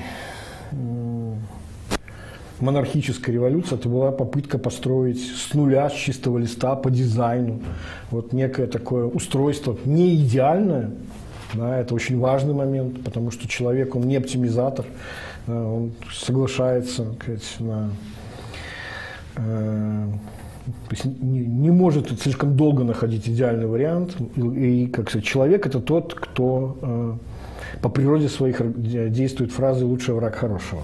Это, кстати, о вопросе, вот там зачем-то мне задали вопрос про теорию перспективы Канемана и Тверский, какой выбор должен стоять между, перед белорусами, значит, чтобы значит, его, э, как сказать, сделать Э, правильным его. Значит, про теорию перспектив. На самом деле перевод не точен. Это проспект теории. Слово проспект здесь не... Они сами рассказывали в своих интервью. Неправильный перевод. Неправильно понимать, что это теория перспективы. Им просто слово понравилось. Слово проспект в данном случае это спортивное слово. Этим термином обозначается э, молодой талант, подающий надежды. Это теория подающих надежд. Вот что-то вот так, наверное, правильно было бы на русский переводить.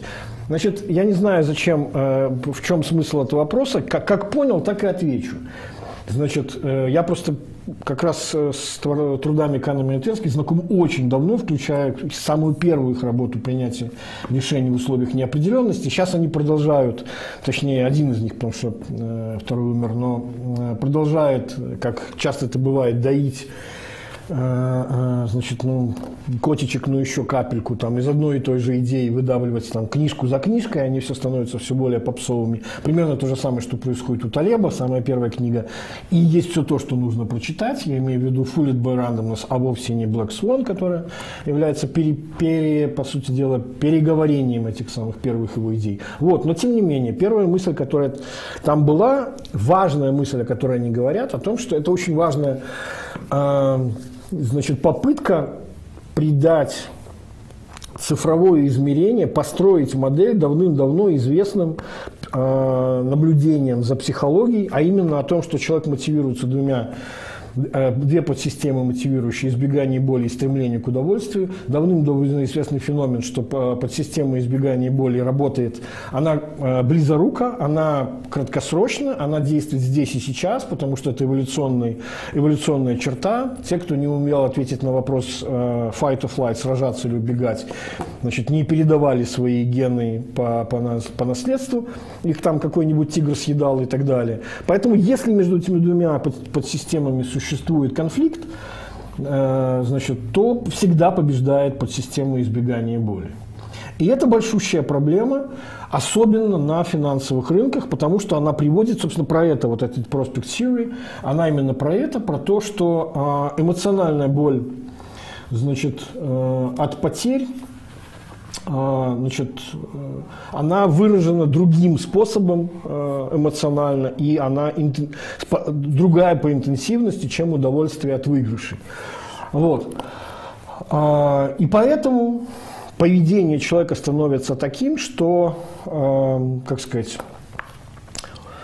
он свои убытки сохраняет долго, а прибыли э, сказать, обрезает довольно часто. В общем, смысл заключается в том, что естественные человеческие черты, э, как, которые когда-то работали в, во времена охотников, собирателей и вообще 40 там, примерно тысяч лет э, еще до городов, значит, они вот на совершенно новых этих средах в виде финансовых рынков, они совершенно не годятся, там нужны другой, другой набор знаний. Это, кстати, вот этот другой набор знаний, люди, которые на финансовом рынке чего-то добились и так сказать, научились такие там деньги зарабатывать, я не говорю о том, что это делается постоянно, это всегда вероятностный процесс. Об этом, собственно, Фуллет Баранус. Но вот этот набор представлений о том, значит, который отличается от интуитивных вот, с точки зрения Э, банальной эрудиции, вот этот набор представлений, по которому рыбак рыбака видит издалека. То есть очень легко человеку, который действительно в теме, разобраться, шарлатан ли э, это, или он действительно на финансовых рынках что-то понимает. Вот. Но тут есть очень важный нюанс. И это, кстати говоря, еще одно объяснение, почему вот про противоборство этих двух подсистем, почему э, существует, ну, то есть человек не может достичь даже понимая э, умом простых вещей, да, почему, например, не работают диеты, да, что человек понимая, что э, вопрос похудения – это вопрос элементарного энергетического баланса, да, то есть если вы тратите энергии меньше, чем вы потребляете, вы толстеете, все. И наоборот. Ну, там, я утрирую, но это э, все довольно просто. Значит, то, как мы знаем, вот всего лишь вот это простое знание приводит к тому, что по-моему, только треть из начавших, а, значит, пытающихся похудеть, худеет, и только, по-моему, то ли десятая часть, или даже 5%, ну что-то около, короче, меньше 10% точно, а впоследствии снова не набирает этот самый вес. Это действительно большая проблема. А почему? Это вот очень такой хороший, на самом деле, пример, который показывает, как сложно добиться долгосрочной, желательной цели, вот это вот стремление к удовольствию, если этот путь воспринимается как путь решений. И тогда, что бы вы ни делали, если этот путь воспринимается как путь решений, что бы вы ни делали, а, ваше собственное а, слово подсознание мне здесь не нравится, это скорее цепи первичной рационализации. Цепи, которые устроены таким образом, чтобы заставить вас не видеть чтобы э, э, значит, как сказать, фильтровать ту информацию, которая для вас болезненна, это цепи, которые работают еще до того, как вы понимаете, как они работают. А, они убирают в принятии вашего решения информацию, которая вами может восприниматься как потенциально болезненная. То есть они вас защищают на самом деле, но защищают, в общем, как оказывается, не совсем правильно, как, как нужно было бы. И получается, что, еще раз говорю, как только фрейминг движения к цели воспринимается через значит, лишение, боль там, э, и так далее, то, в общем, поведение человека становится тем, что называется самосаботирующим. Он будет делать все, что угодно, чтобы не достичь вот этого пути. Ну, из серии там, не, ну сегодня же можно, там, ну, там, маленький там кусочек пирожного там или еще что-то, еще что-то, еще что-то. Вот таким вот образом это все знают, кто, кто с этим делом сталкивался. Вот. Есть один единственный действующий способ, я о нем уже как-то рассказывал, но это важно, мне кажется, сейчас. Это способ, с помощью которого, единственный работающий психологический способ, с помощью которого можно избавиться от зависимости. Вот, это заставить подсистему избегания боли работать не против этого движения, а на. Для чего это делается? Этот путь возможен только у людей. А, на самом деле вот эти две подсистемы, они работают и у высших приматов тоже, но только человек способен заниматься ретроспекцией, он способен а, мотивироваться не только эмоциями, но и обсуждением своих собственных эмоций. И вот это, собственно, используется. Это а, метод следующий, да, то есть вообразите себе, то есть ваша задача э, э, пережить эмоции, мотивироваться еще не наблюдаемыми вещами, теми, которыми будет. Ну, например, история, как там избавляются от курения. Да? То есть представьте себе, что будет, если вы продолжите курить год, 5 лет, 10 лет, 20. Да? Сколько денег вы потеряли, как ваше здоровье просело, как вас девушки перестали любить, как вы уже не можете ничего там с этими девушками сделать, кроме как потрогать или посмотреть. Вот. И когда вы приведете себя в состояние значит, того, что как-то вот, ой, что-то мне не очень нравится вот это конечное состояние, тогда в ответ рисуется пример того, что будет, если вы избираете другой путь. Значит, еще раз говорю, если под систему избегания боли удается заставить работать на, то тогда считайте этот путь ну, почти гарантирован. Там, ну, в любом случае вы избавлены от этого э, самосаботирующего поведения. Это базовый принцип избавления от от э, зависимостей. И в определенном смысле, почему я так долго рассказываю на этот вопрос, в определенном смысле эта техника э, работает, если понимать под зависимостью вот это вот самое э, отношение активаторного типа людей, которые, э, так сказать, являются ну, не знаю, слово сторонниками или жертвами, или еще как-то, да, попавшими вот э, э, зависимость от этого статус-кво, которые, которые не знают, как им найти аргументы и силы в себе для того, чтобы отказаться от, того, что они делают сейчас. Кроме как вот техника объяснения Представьте себе, что будет еще через год. Представьте себе, что будет через три, через пять. А через пять мы знаем, что будет уже на самом деле. Да, там к власти придут в России совсем другие люди, у которых не будет работать все, все вот эти, значит, волшебные вещи, включая, это я точно знаю, львиная доля чиновников и мне лично отвечала, что значит, одним из важных источников легитимности в их глазах, легитимность у них другой, особый термин имеет, а вовсе не связанный, конечно же, с источником власти, это то, почему они, собственно, ему подчиняются, почему они считают его вожаком стаи, потому что он умеет обманывать Путина, он знает, как из него вышибать деньги. Да? Вот. А, то есть этот, это, это умение конечно, и оно не транслируется, оно не передается. Это нельзя не передать ни преемнику, там, ни, ни наследнику, никому угодно и так далее, и так далее. И с кем вы окажетесь? И вот это важный вопрос на самом деле. Потом, где вы будете? А, потому что хороший, хороший был вопрос по поводу, еще раз говорю, я не хочу пока переходить, но перейду к теме а, военного конфликта грядущего вероятнее всего, между Украиной и Россией. И там уже даже даты называют, да, а, значит, к вторая половина января, вторая половина, э, э, первая половина э, февраля, когда планируется вот эта вот операция false flag, а именно провокация. Ну, мы уже об этом сто раз рассказывали, когда обсуждали идею значит, прокси-конфликта, который вызовет, в конечном счете, может вызвать и настоящий конфликт. То, к чему стремился Лукашенко устами Хренина, когда он говорил о прокси-войнах. Вообще о прокси. Э, провокация э, на границе какая-нибудь, вот тот самый инцидент Глявица, который послужил основанием нападение якобы польских солдат на значит, э, немецкий пограничный отряд э, и так далее. Ну, то есть нечто подобное. Вот, то бишь сообщения, которые были вот буквально на днях, э, вчера, сегодня, были о том, что значит, американцы говорят, что специалисты по такого рода операциям уже значит, там назначены для того, чтобы их делать. В общем, ищется, ищется этот казус Белли. Так вот вопрос, который у меня был, где, а где будет в этой ситуации, значит, Беларусь? И действительно вопрос, какой, э, сказать, какой сфере влияния, вообще-то возвращение этого термина сферы влияния, это, это Путин пытается вернуть его, это Лукашенко, который сейчас вынужден, у него никакого пути уже другого не остается, как переписывать свою историю под, под историю вот э, такую вот москвоцентричную, я говорил уже об этом, я не отказываюсь от этой мысли, все эти разговоры о том, что мы там подумаем про, э, значит, Великое княжество Литовское, это все, конечно, здорово, но в конечном счете все равно все сводится к тому, что поляки оккупанты, значит, и только с Россией мы живем вместе, как там удачно высказался э, ну, в последнее время там что-то МИД российский вообще отжигает, там уже тоже непонятно это пишет э, панорама Советская Беларусь или еще что-то, значит, из серии, что если бы не Россия, то э, в Беларуси было бы как в Украине или еще похуже, то никакого суверенитета бы не было. Ну, в общем, этой серии. Искусство называть белое черным, черное белым. Да? Так вот, где вы, где вы будете, на какой стороне?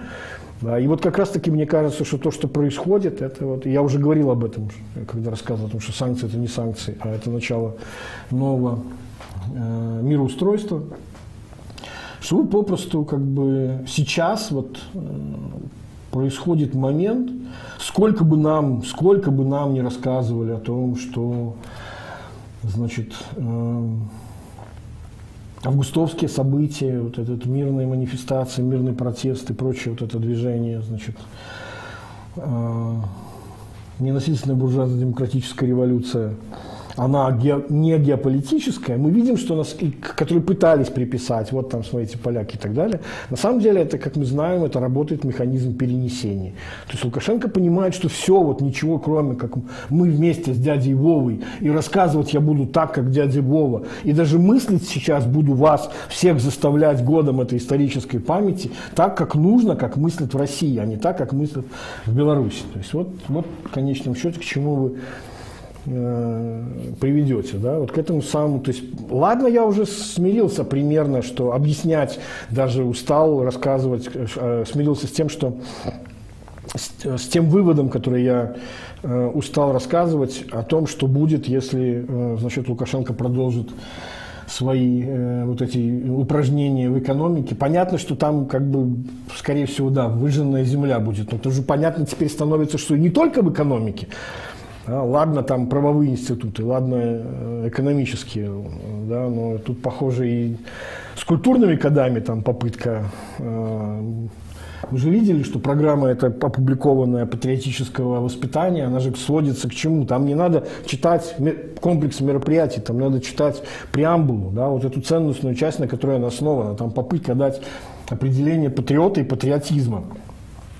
При этом там видно, что писали разные люди, потому что, в общем-то, как бы мне методологически понятно, что патриотизм и патриот должны быть понятия, определяем одно через другое, ну хотя бы в одном направлении. Ну, например, патриот – это тот, кто, значит, которому свойственен патриотизм. Ну, там не так это сделано, там вплоть до того, что разводится даже понятие Родины и отечество, не, не, значит, не объяснено ни то, ни другое, чем они отличаются между собой, но смысл там заложен совершенно четко и прекрасно. Да? То, что начиналось с тунеядских протестов, идея «ты должен стране». Не страна тебе, а ты должен стране. Вот. Значит, стоило, короче, как очень образно, с огромными мутиками, но тем не менее в этих самых киберсливах выражаются вот эти все люди. Вот как бы о чем идет речь. Ну, то есть, как бы, еще раз говорю, вот такая вот методика. Только такое объяснение, почему разговор о том, что, значит, что надо делать прямо сейчас, тактика сейчас, то есть вот, вот может быть, почему здесь слово перспектива, да, не в том смысле, который вкладывали туда Канеман и Тверский, почему она на самом деле важна. Вот. Э, постоянно задающийся вопрос про либертарианство и Атланта расправив все плечи. Слушайте, я как, значит, в силу того, что читаю про эти вопросы, про свое отношение, объясните точнее его, ну, как бы мое отношение вы примерно знаете.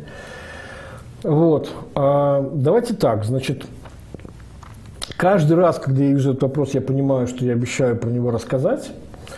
А, но каждый раз мне это не удается, потому что технологический процесс, то есть вот этого дня, который, или даже чуть меньше, который у меня остается от того, как я вижу этот вопрос и вижу, что, а, значит, а, значит, мне просят его рассказать буквально в этом ближайшем стриме, я понимаю, что мне не хватит для того, чтобы подробно объяснить Почему, собственно, кстати, ну, опять же, про либертарианство объяснить проще, а вот конкретно в книге этой, как ее важно правильно читать, да, то есть люди, которые ее прочли, увидели там совсем не то, что, на что имело бы смысл обращать внимание. Давайте так, я пообещаю, что когда, давайте, ну, не знаю, в следующий раз, давайте в следующий раз специально, отдельно, минут 15-20 расскажу, как и почему я так отношусь к, к этой самой эрзац философии и к этой очень слабой, даже литературно, не говоря уже по, по содержанию этим самым книгам.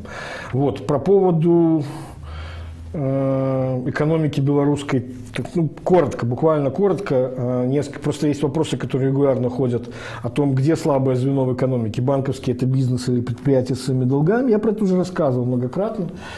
Значит, э, будущий экономический кризис неизбежен. И фокус заключается в том, что в ситуации, когда нет э, людей, которые занялись бы это, про это, кстати, в стриме рассказывал в, в среду в Еврорадио, что когда к власти приходят люди, которые... Нет, не там я рассказывал.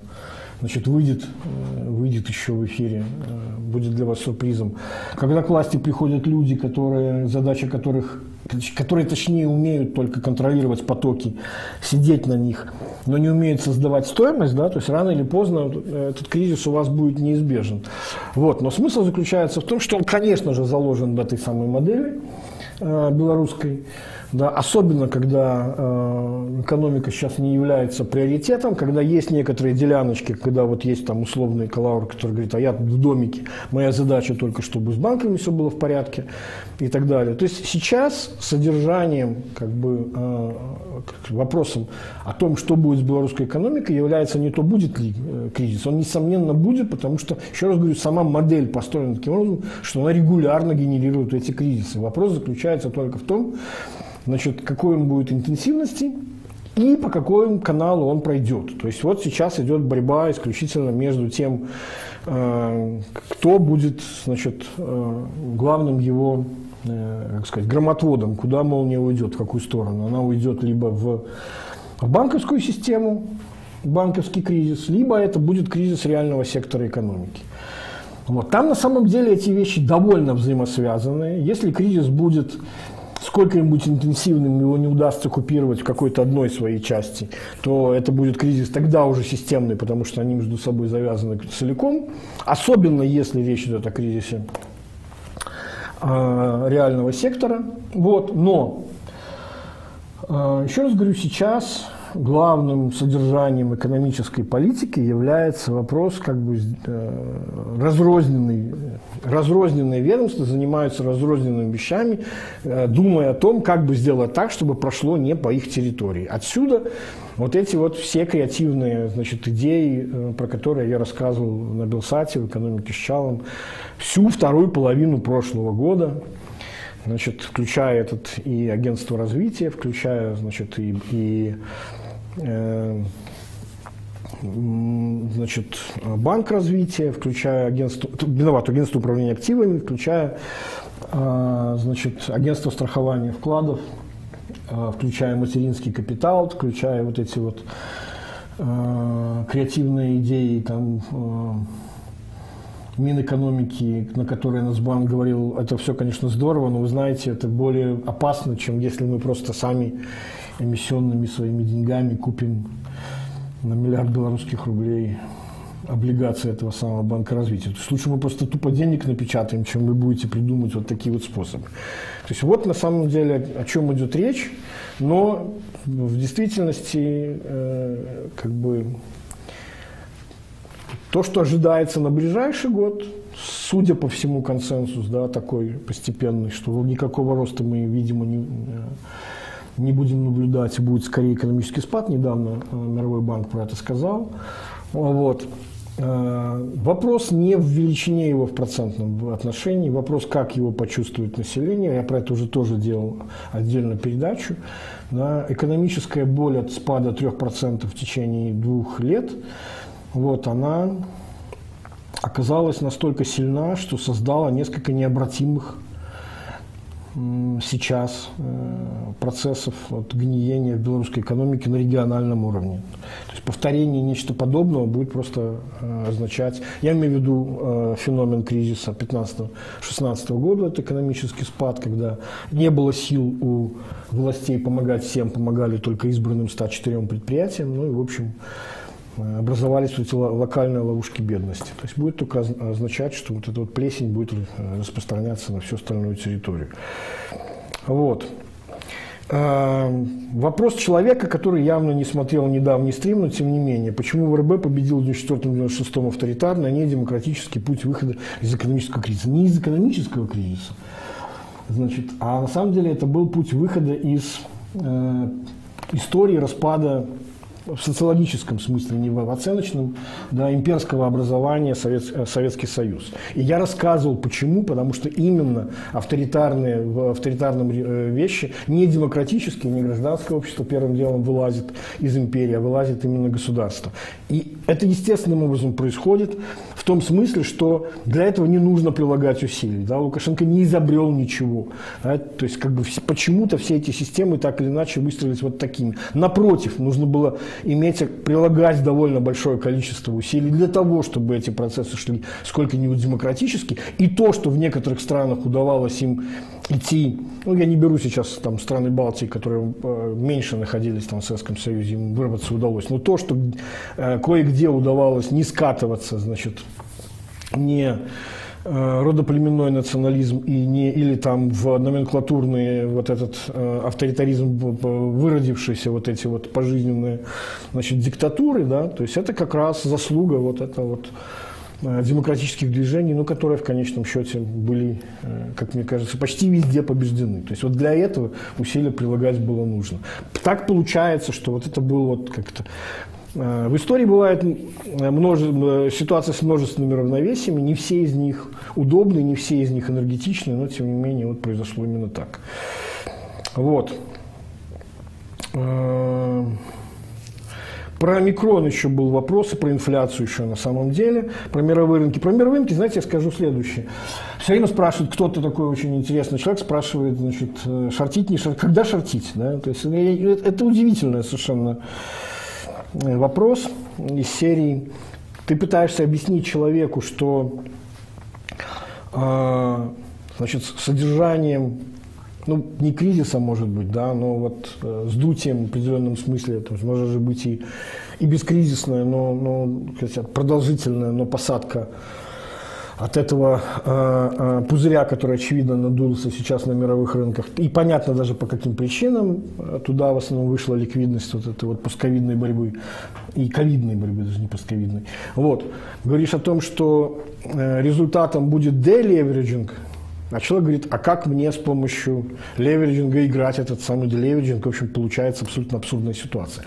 По поводу инфляции – Значит, мне очень понравилась недавняя запись Кругмана, один из людей, который как раз-таки не верил в то, что инфляция это может быть э, такой высокой, что она действительно сейчас рекордная там, с 80-х годов, ну, с момента, когда Пол Волкер с ней боролся, сколько там, 7% по тенденции, по-моему, в Америке, это очень высоко, это резкий всплеск, причем растет она везде, я, может быть, еще раз, я делал передачу «Экономика с Чалым», про это отдельно, может быть, сделаю еще раз follow-up к ней, потому что там очень интересно наблюдать за реакцией на рынках. А, у Кругмана есть очень интересная мысль, она мне очень нравится, я ее сейчас озвучу. Смысл заключается в том, что, обратите внимание, насколько, а, насколько спокойно мировые рынки на это реагируют. То есть э, ну, обычно происходит все-таки, если не спад, э, то ротация, ну, то есть, потому что понятно, что как бы, что такое э, растущая инфляция сверх ожиданий, вероятнее всего это цикл поднятия ставок, вероятнее всего это привлекательность фиксит инком будет больше, чем э, акционерных рынков, соответственно, как бы идет ребалансировка, иногда даже внутри не только падают более рискованные акции, и, значит, соответственно, доходности бандов вырастают, они привлекательнее. Но, тем не менее, значит, э,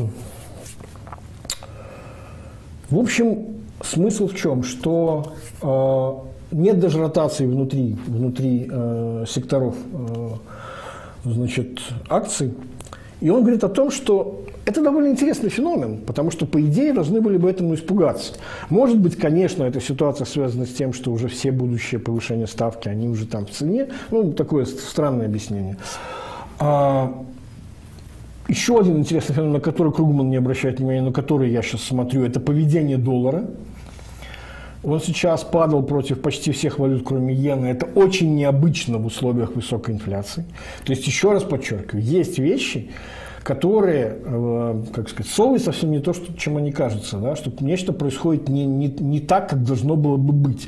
Человек, который знает, куда смотреть и, и понимать вот эти вот э, меж, межсекторные связи, да, он как раз эти, эти вещи видит. Вот. А вывод очень интересный, а именно, что у Кругмана, что он говорит, а похоже, что то, что мы сейчас наблюдаем, это то, что эту инфляцию воспринимают как возможно, укоренившуюся, возможно, она продлится.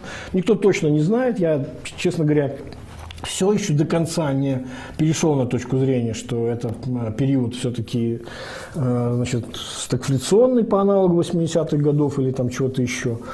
Он говорит о том, что э, не совсем так я за него сформулирую эту мысль. Бывают моменты, когда общественный консенсус, включая и лиц, принимающих решения, я имею в виду не только ФРС, я имею в виду не только бизнес, но и экономические агенты, включая потребителей, считают, что инфляция, например, сейчас была бы более желательна, чем альтернатива ее. Какая альтернатива была? А, значит, полноценная рецессия с большим количеством потерянных рабочих мест. То есть выбор был политически сделан, не артикулирован, но по факту так произошло значит, в пользу инфляции как меньшего зла по сравнению с тем, что можно было бы иметь с высокой безработицей, а сейчас она исключительно на самом низком уровне. И когда-то я рассказывал о том, что может быть, может быть, вот если это действительно то, что думает Кругман, э, я еще раз говорю, до конца не, не купил еще эту мысль как свою, вот, хотя готов ее рассматривать как, как интересную точку зрения, почему я с вами сейчас ей делюсь. Если это так, то это тоже на самом деле важный, э, как сказать, в абсолютном значении, ну, слом очень длинного тренда. Э,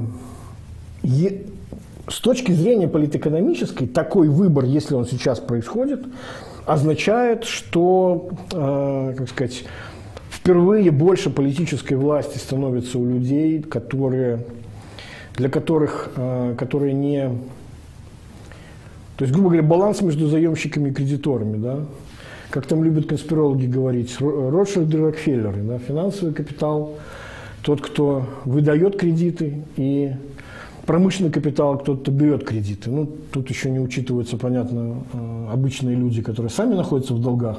Так вот, похоже, баланс э, сказывается с, э, с склоняется в сторону защиты не кредиторов, а заемщиков. И если это так, то это новая совершенно эпоха. Я ждал ее очень давно, на самом деле.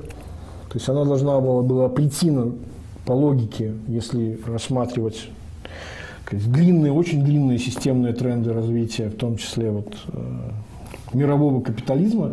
Я, я объясню, почему я сейчас этими терминами говорю. Я перейду к конфликту э, России Украины, вот, то, в принципе, как сказать, появление этой тенденции должно было произойти, стать результатом распада золотого стандарта, э, распада Бреттон-Вудской системы и так далее, и так далее. Ну, то есть вот то, что это происходит сейчас, это запоздавшая тенденция. Если это происходит сейчас, если это происходит, а, значит, а это вероятнее всего происходит именно по необычному поведению доллара и, и с э, очень спокойному поведению на остальных сегментах рынка.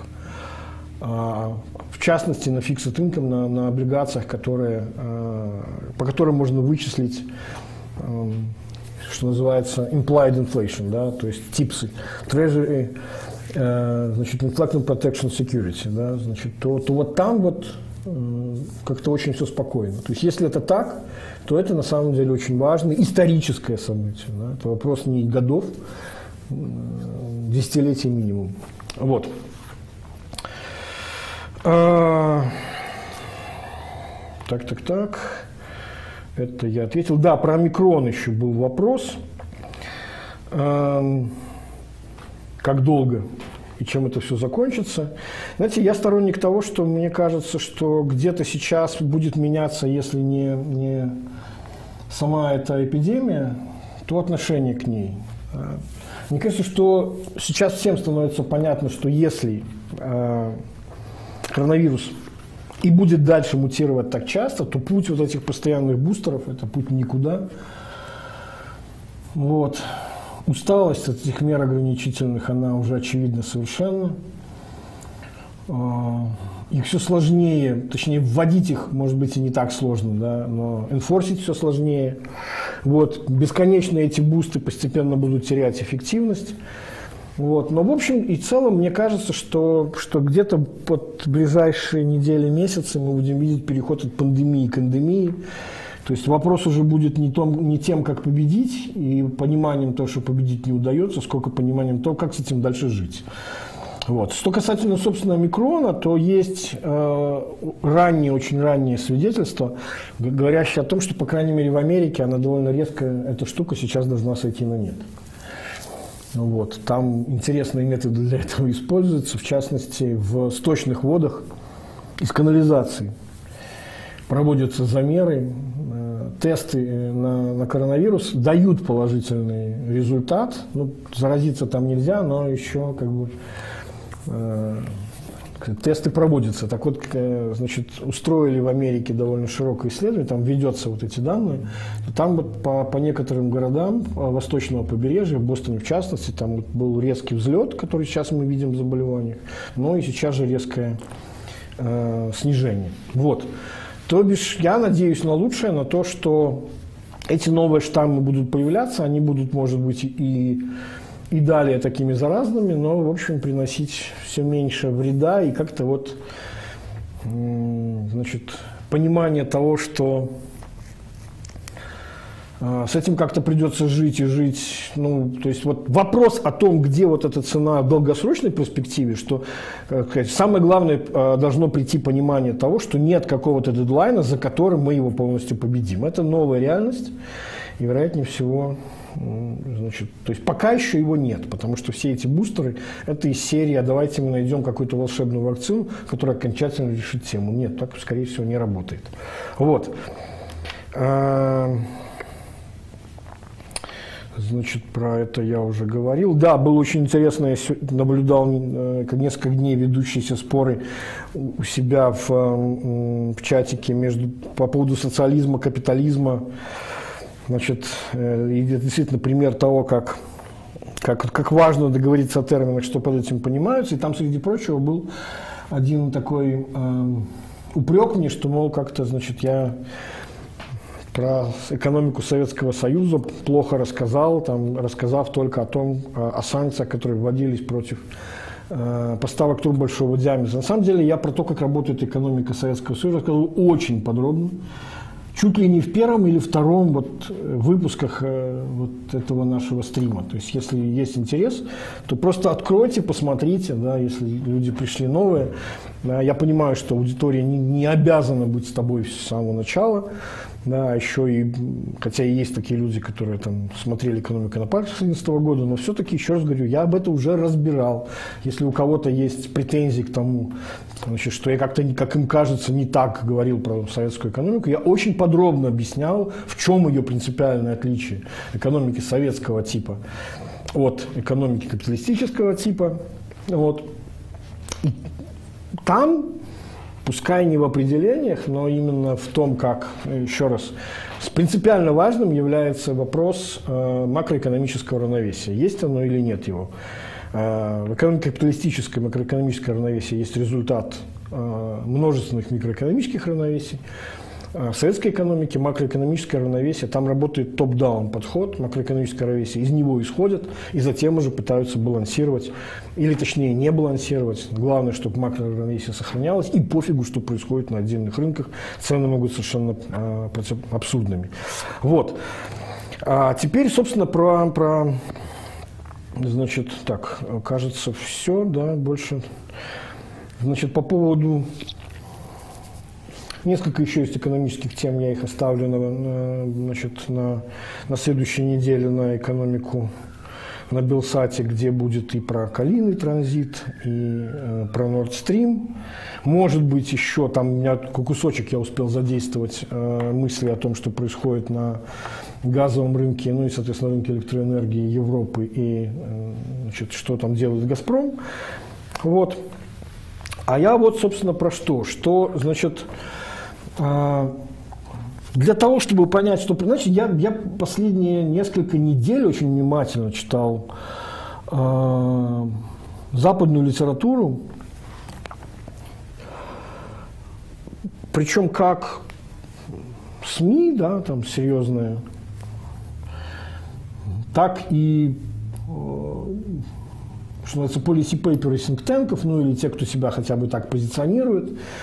Значит, на Западе это европейские были э, писания, американские. То есть американцы почему-то, вот они же сейчас главными, кто рассказывает о том, как у них есть э, информация, значит, разведки о том, что готовится действительно вторжение, что вот мы видим силы втянущиеся, что вот, мол, как сейчас мы знаем, готовится э,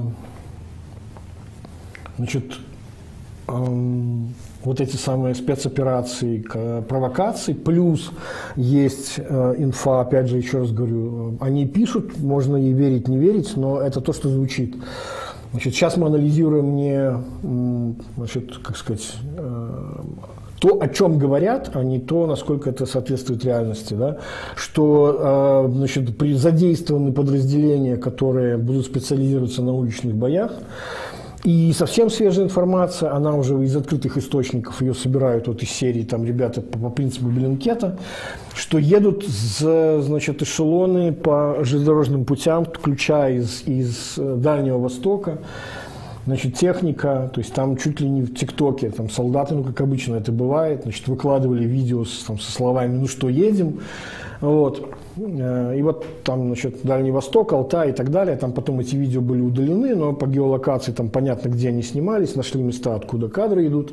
То есть едет тяжелая техника, едет, значит, э, реактивная артиллерия, едет, значит, э, баллистические ракеты малой дальности, командирские машины управления огнем, система радиоэлектронной борьбы, то есть это все сфотографировано, это все на видео есть. В общем, похоже, что перетягивают еще что-то. То есть вот еще нужное время для того, чтобы это туда границы подвести. Так вот, общее содержание того, что происходит э, в этих статьях, это то, что что-то как-то Запад не очень понимает, что Путин вообще хочет. Да, вот этими своими, он же уже один раз войска придвигал, потом второй раз войска отодвигал, при этом как бы все говорят, слушайте, ну как-то логически представить себе, что он действительно готовит. То есть нельзя исключать вероятность, что он готовится к войне, понимая, что силы на самом деле Украины за это время стали всерьез сильнее, чем э, в 2014 году, когда там она была практически в разобранном состоянии и прочее. Да? То есть понятно, что это будет более серьезное сопротивление и так далее.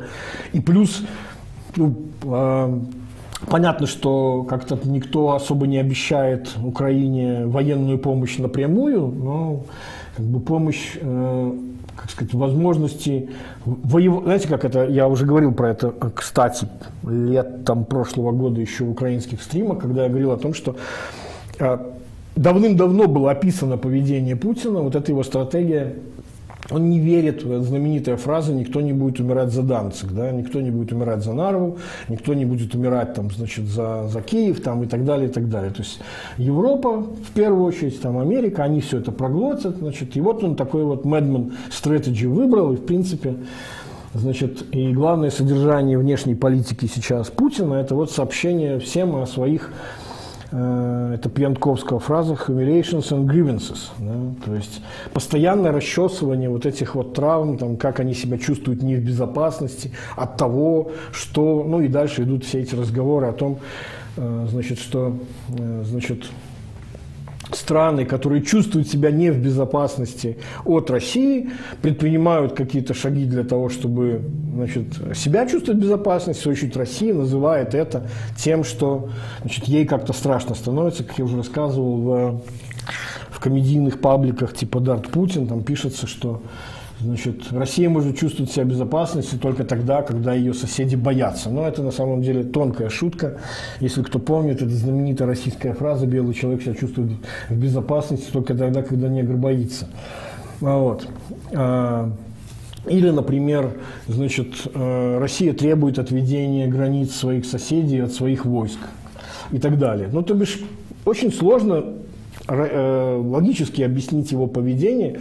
Непонятно, где ингейм, чего он хочет. Больше того, все же говорят о том, что, ну, смотрите, мы же уже подготовили такие пакеты санкций, а там действительно, ну, это то, о чем я говорил. То есть это идет уже вполне по накатанной, там в ускоренном режиме, там дело может доходить до совсем уже то, что называется nuclear options, там отключение от SWIFT там, и так далее, и так далее. То есть там и финансовый уже сектор там, и так далее. Ну, то есть персональные и прочие, прочие все эти вещи, которые там планируются. Там по-прежнему, кстати, помните, я говорил, что э, значит, э, Северный поток-2 не будет э, инструментом давления США на Россию, потому что для Байдена, администрации Байдена важно э, сказать, а, не заделать существующие точки раскола, которые возникли между Америкой и Германией в результате Трампа, когда, Россия, э, когда Европа уже наконец начинала думать о том, что как-то мы, пожалуй, должны уже не, не можем надеяться на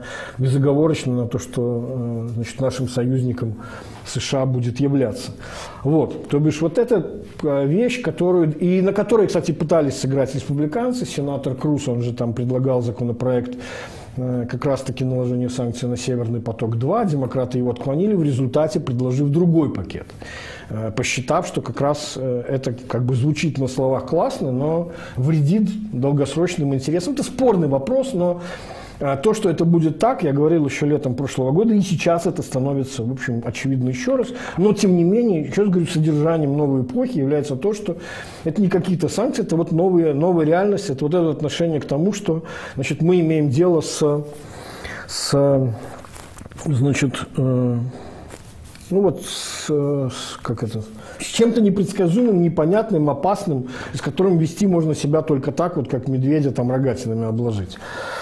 Вот. Но примерно все понимают, то есть опять же вот эти вот переговоры, он же диалог в этой Женеве, когда э, там, удивительный результат их, там, какой странная была реакция российского МИДа, когда Мария Захарова, например, та же, ну, сам по себе одиозный персонаж в своем твиттере, написала один твит, в котором трижды повторяется фраза «заранее было э, понятно», что типа заранее же было понятно, что все то, что мы предлагаем, заранее было понятно, что никакого, значит, ответа не найдет, и заранее было понятно, как мы отреагируем на то, что заранее было. В общем, какой-то бред происходит. Не очень понятно, зачем нужно было вообще выдвигать эти требования, еще заранее говорить о том, том, что э, значит, они все пакетные, там части выбирать не надо и так далее, и так далее, с, с максимальными претензиями. А, мне кажется, что единственное, как бы, во, во что это все вводится, все говорят о том, что нам кажется, что Путин просто ведет себя как человек там, 19 а, века, даже не 20-го, да, то есть потому что он э, на самом деле даже хочет восстановить не, не постялтинский мир, а нечто более другое, как там, э, значит, имперские все эти заявления прихвостней, которые там появляются, которые там пытаются точно так же, как наши пропагандисты, улавливать настроение своего вожака, но тем не менее. Так вот, а, а именно попытка, значит, вернуть в разговор вот это представление о сферах влияния, что, значит, вот вы там, пожалуйста, а, утвердите вот это вот, значит, границы э, там, НАТО, это, условно говоря, там, значит, наш бэк-ярд, и даже, по-моему, кстати говоря, по-моему, даже вот судя по, по, по происходящему в Казахстане, Путин, скорее всего, понимает, что это не его бэк-ярд, да, то есть он, столкнувшись с сферами влияния Турции и Казахстана, значит, и, кстати говоря, Турция, мы видим, довольно болезненно реагирует на попытки э, России влезать туда, где она считает своей сферой влияния. И ответом на это является усиление значит, сотрудничества, в том числе в военной сфере с Украиной и так далее. Вот. Но опять же, то есть вот эта вот идея, сама, сама вот эта доктрина предположения о том, что существует сфера влияния, она настолько несовременна, ну, вообще она стара как мир, но в действительности, я уже говорил, это вступил по несколько пунические войны и прочее. Вообще она, на самом деле, идея сфер влияния, это доктрина Монро, э, президента, который Флориду купил, там на 5 штатов увеличил э, США и сказал о том, что э, западное полушарие – это вот все теперь Америка. Ну, понятно, что там были европейские колонии, но их, по крайней мере, за это время больше не стало. И типа вы к нам не суйтесь, это вот вы там играете. И в итоге получилось так, что Европа между собой поделила Африку и там Азию частично, а Америка это вот была сфера влияния США. Вот оттуда это все идет. Потом, наконец, это был период холодной войны. Значит, и за, затем, когда, собственно, э, Второго полюса не оказалось, и появление Европейского Союза говорило о том, что это как-то, ну, в общем, немножко по-другому мир начинает быть устроен. И Путин, видно же, насколько он несовременен в своем представлении, а особенно, когда Лукашенко еще пытается, э, и у него ничего не остается, но мы же видим, откуда э, ноги растут, откуда берутся э, источники его представления о том, что нужно говорить. Да? Запад – враг, значит, что никто не обладает суверенитетом, значит, ну, по...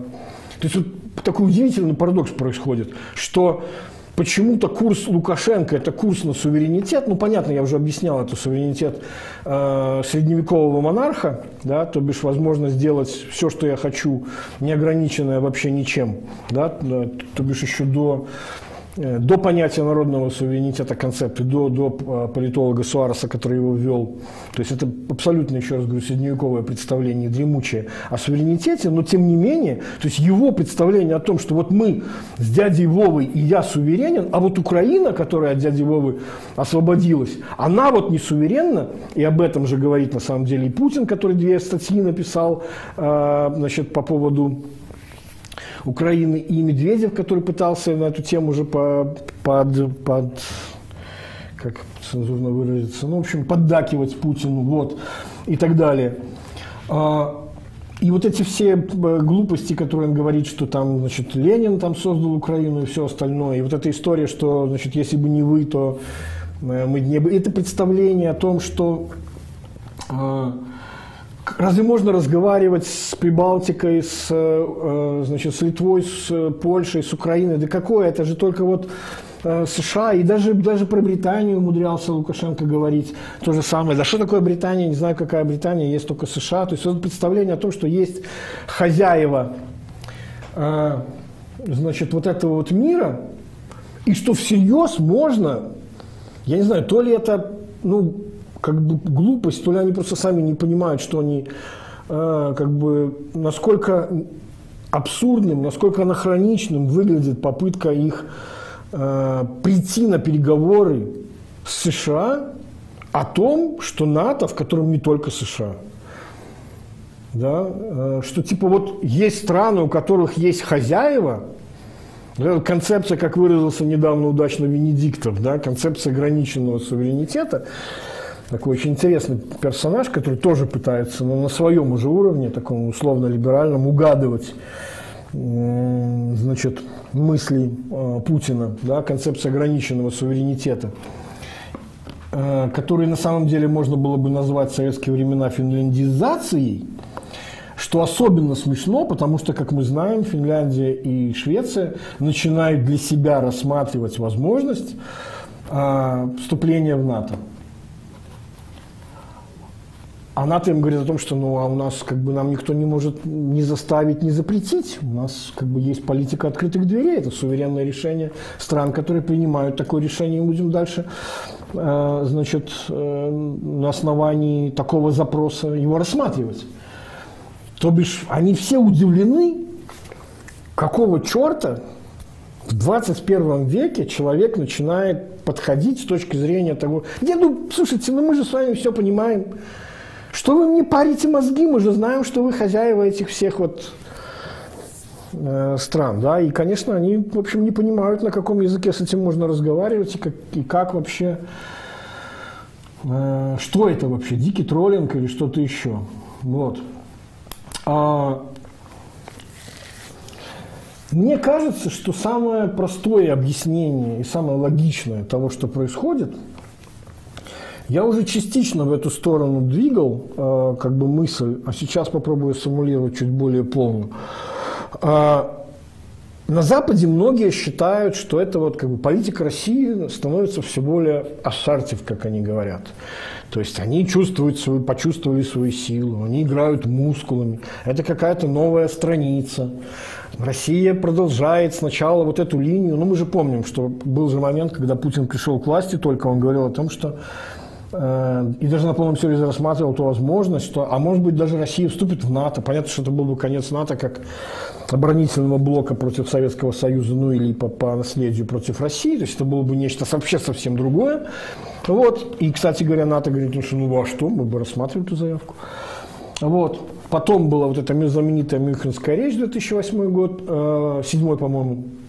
Затем война 888, затем 2014 год, затем вот, по сути дела, угроза полноценной, а, не знаю, вторжения, чего там, войны, да, горячей, уже не гибридной, которая, кстати, забыл еще сказать, то, тоже модус операнди очень известен, как Россия мстит странам, которые, как им кажется, ведут себя не так, как им нужно, не тот хозяин у них – вот. Ну, по крайней мере, еще раз говорю, это вот э, психологическое перенесение, да, когда им кажется, что мир устроен вот так, но при том, что объяснить себе, что их представление столь неприглядно и сложно, и поэтому приходится выдумывать, что и все остальные действуют так же, только как в том самом анекдоте про морскую свинку, пиар у них лучше. Да? А на самом-то деле мы же знаем, что все устроено примерно вот таким вот образом. То есть вот такое вот пацанское представление о мироустройстве. Но мне кажется, что Запад совершает очень серьезную ошибку в представлении о том, что это действие э, из позиции силы. Я уже сегодня говорил об этом, я э, и с этого начинал, и примерно этой мыслью попытаюсь закончить. А, значит, это, несомненно, не новая холодная война. Просто этот концепт очень понятен э, Западу. Холодная война, а, строго говоря, ведь не была войной. Содержанием вот этой холодной войны было обеспечение статус-кво. А, содержанием холодной войны, это мало кто сейчас помнит, было не соперничество, а было мирное сосуществование – Путин в данном случае пытается, ему не нравится то статус-кво, которое случилось, но хочет предложить какое-то другое. Понятно, что запросы его там просто слишком такие, что, ну, которые не могут быть приняты. Попытка начертить новые линии. Вот как они говорят, вернуться вот к этой концепции э, концепции э, зон влияния и так далее, и так далее. Ну и, соответственно, а может быть, даже их расширение. Может быть, как я уже говорил, мне казалось даже, что Путин может решить, что значит, вот это вот э, ОДКБ, Казахстан, Евразийский союз да, начинает э, обретать какое-то мясо на кости, которое было э, разработано еще в 2008 году таможенным союзом, но нет, похоже. Вот. Так вот, мне кажется, что это на самом деле не действие силы, это действие от слабости, это действие от отчаяния. Знаете, эта мысль на самом деле не моя, э, но я ее... То есть она применена была когда-то, это мысль Эммануила Валерстайна, это очень интересный на самом деле исследователь. Э, я, по-моему, несколько раз его хвалил. Мне очень нравится его очень интересный подход к, э,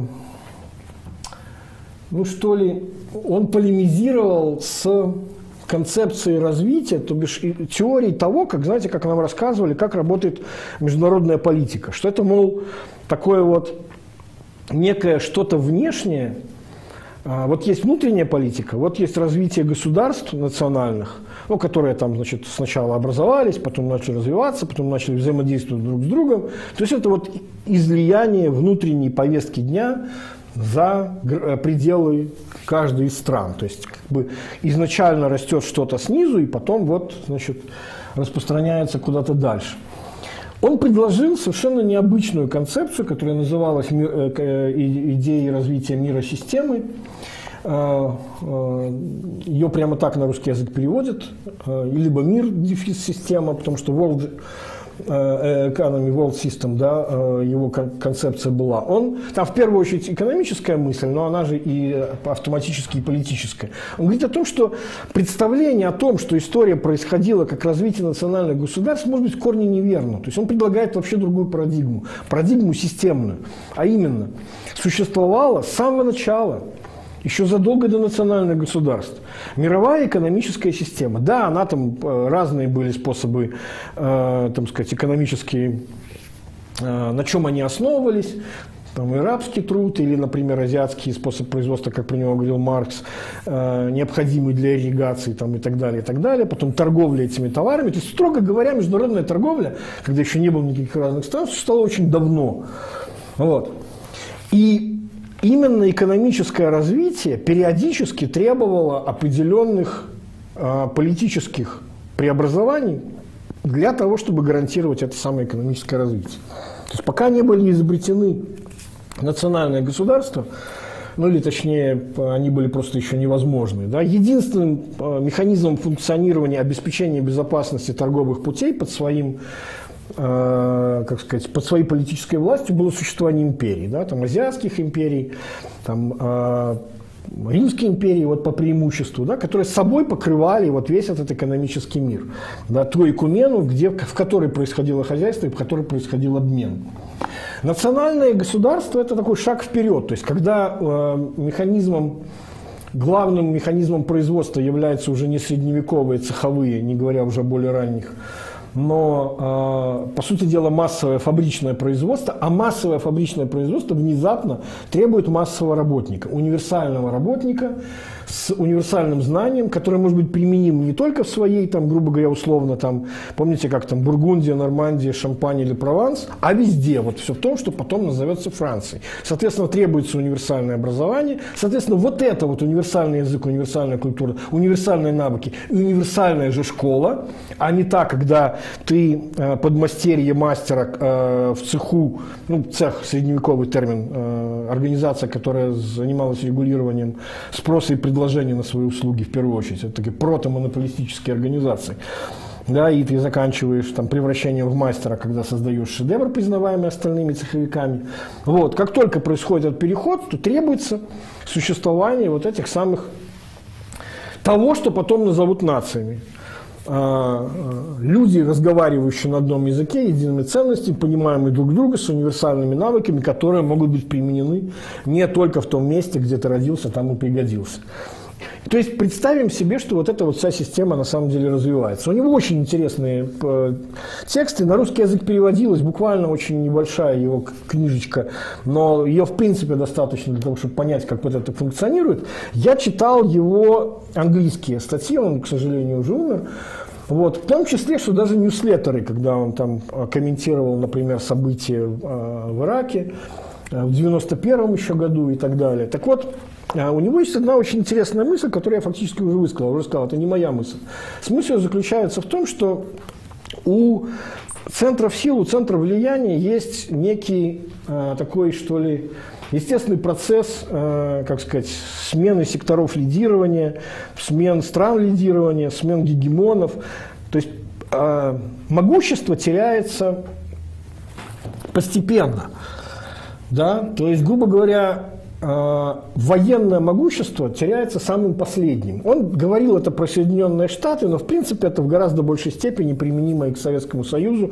Процесс распада которого еще не завершен. Россия, это я рассказывал в прошлом, это мое представление о том, как это все работает. То есть мы сейчас имеем дело, как, как Лукашенко говорит, э, с процессами э, значит, по-прежнему вот этими вот осколками э, значит, советской, она же Российская империя, которые постепенно начинают э, интегрироваться, кто может, а кто не может, то бежит снова под крыло хозяина, значит, интегрироваться в другой какой-то мир, э, в другую систему, в которой не требуется имперское функционирование для того, чтобы создавать целый мир, и все, вся Айкумена была только там, и э, желательно вот это вот автарки все производить вот там, потому что в этом смысл имперскости в первую очередь. Да? Э, то есть она для себя изнутри и есть весь остальной мир. Ничего за ней особо существовать не должно. Вот. Э, соответственно, как бы гегемоном ты являешься тогда, когда тебе не нужно применять э, силовые угрозы для того, чтобы тебе подчинялось. Ну, это, собственно говоря, старая суаресовская еще концепция суверенитета, да, э, значит, о том, что, как сказать, легитимность, она и есть тогда, когда тебе подчиняются добровольно, а не когда ты, как в том самом э, фильме малень, э, значит, о красной шапочке, значит, э, я тебе прикажу, тебя изобьют розгами, и ты полюбишь меня как миленько. Вот так, к сожалению, значит, легитимность не работает. Вот. И постепенно вот это преимущество теряется, э, значит, ценностное, экономическое, и затем э, военное. Вот.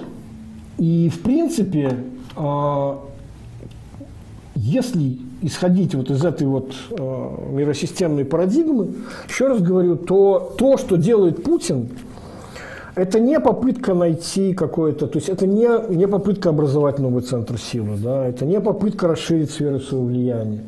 Это ощущение того, как э, эпоха уходит безвозвратно, и все, что он предпринимает, это, это по сути регардные бои, защитные вещи относительно того, а можно я как-нибудь сделаю так, чтобы вы больше вот ко мне не, не, не лезли.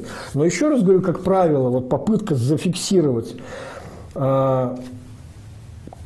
сферы влияния, концепт, который по преимуществу силовой – в конце концов, сфера влияния Советского Союза, мы же помним, как она образовалась. Она танками, черт возьми, образовалась во Второй мировой, да, а вовсе не какими-то бумажками.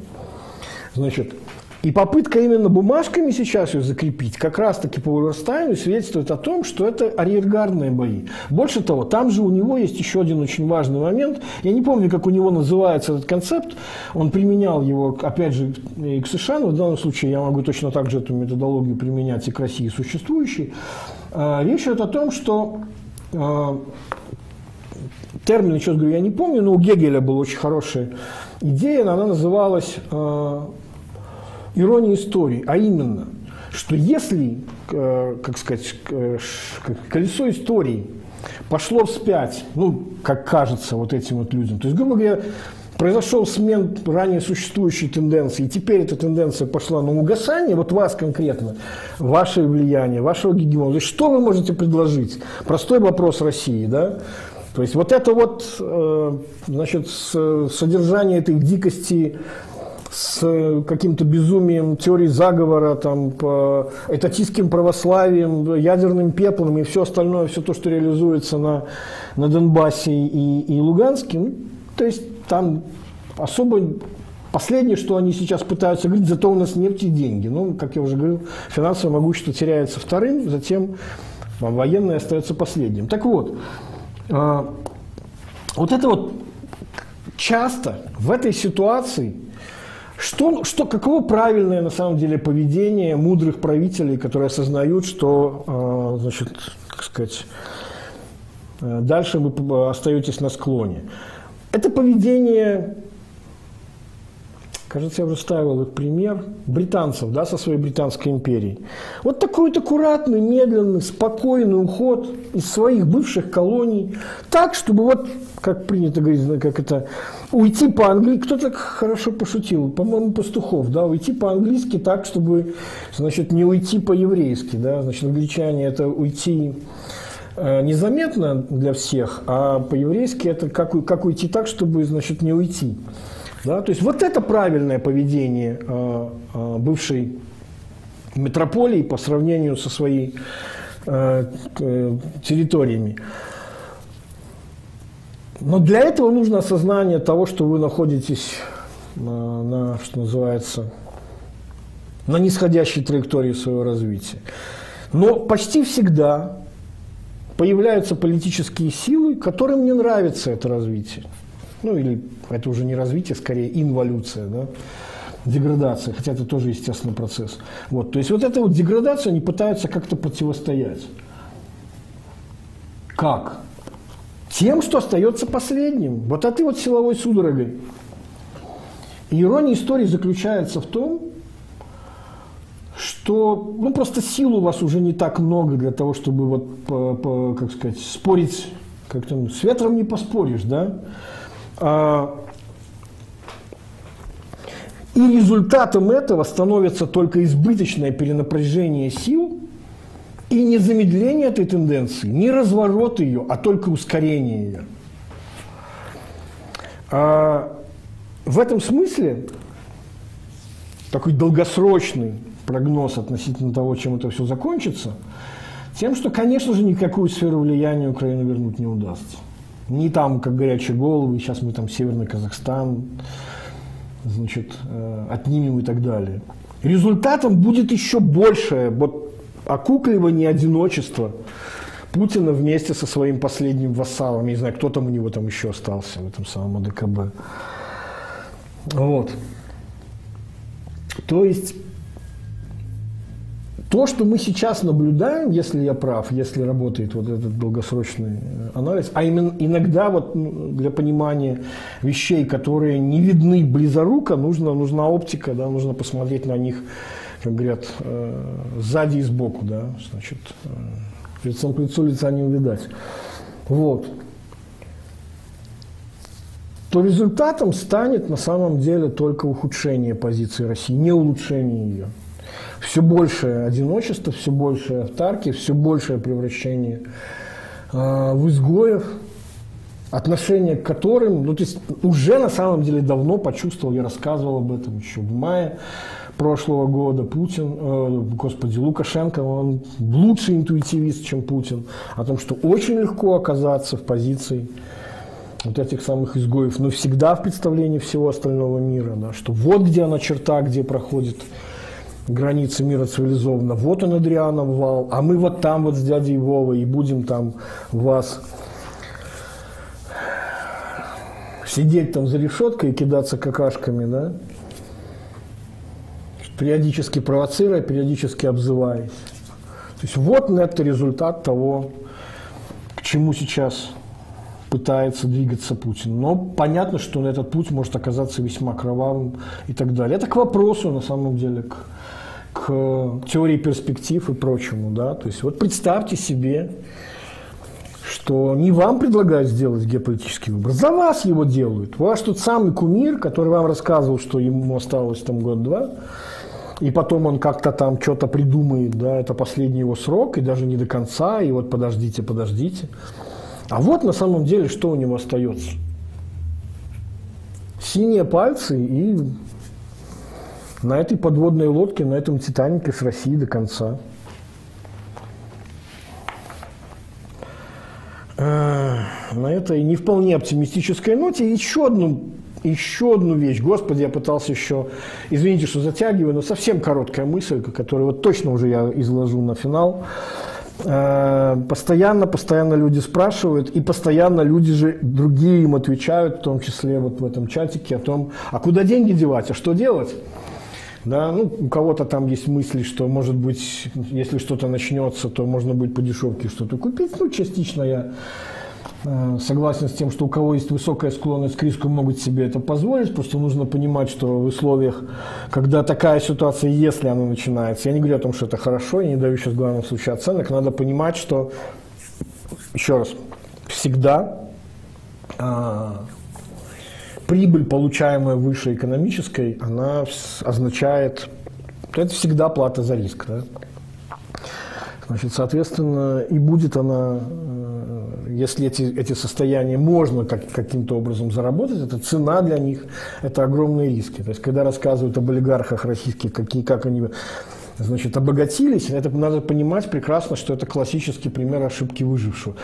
Э, кладбище, там, я не знаю, вблизи, там, например, э, значит, известного алюминиевого завода, братья Черные, вспомните, там, э, Дерипаску, там и прочие все эти вещи, да, братские и так далее. То есть кладбище наполнены всеми теми, кто не успел стать, да, то есть вот такими людьми. Это с одной стороны. А с другой стороны, люди есть те, которые вспоминают точно так же, один из первых, на самом деле, наших стримов, где я рассказывал про совет из книжки Бартона Бикса, вышедшего на пенсию, известного очень управляющим активом. Книжка называется Э, Wealth, War and Wisdom э, о том, какой актив лучше всего сохраняет в условиях социальных беспорядков, революций, оккупаций, там, чего угодно, да, то есть любого social unrest, когда старый порядок рушится и непонятно, что приходит ему на смену, что лучше всего сохраняет ценности. Потому что там основной вопрос не сколько заработать, еще раз говорю, есть и такие, но я уже сказал, какова цена этим каковы издержки на этом пути.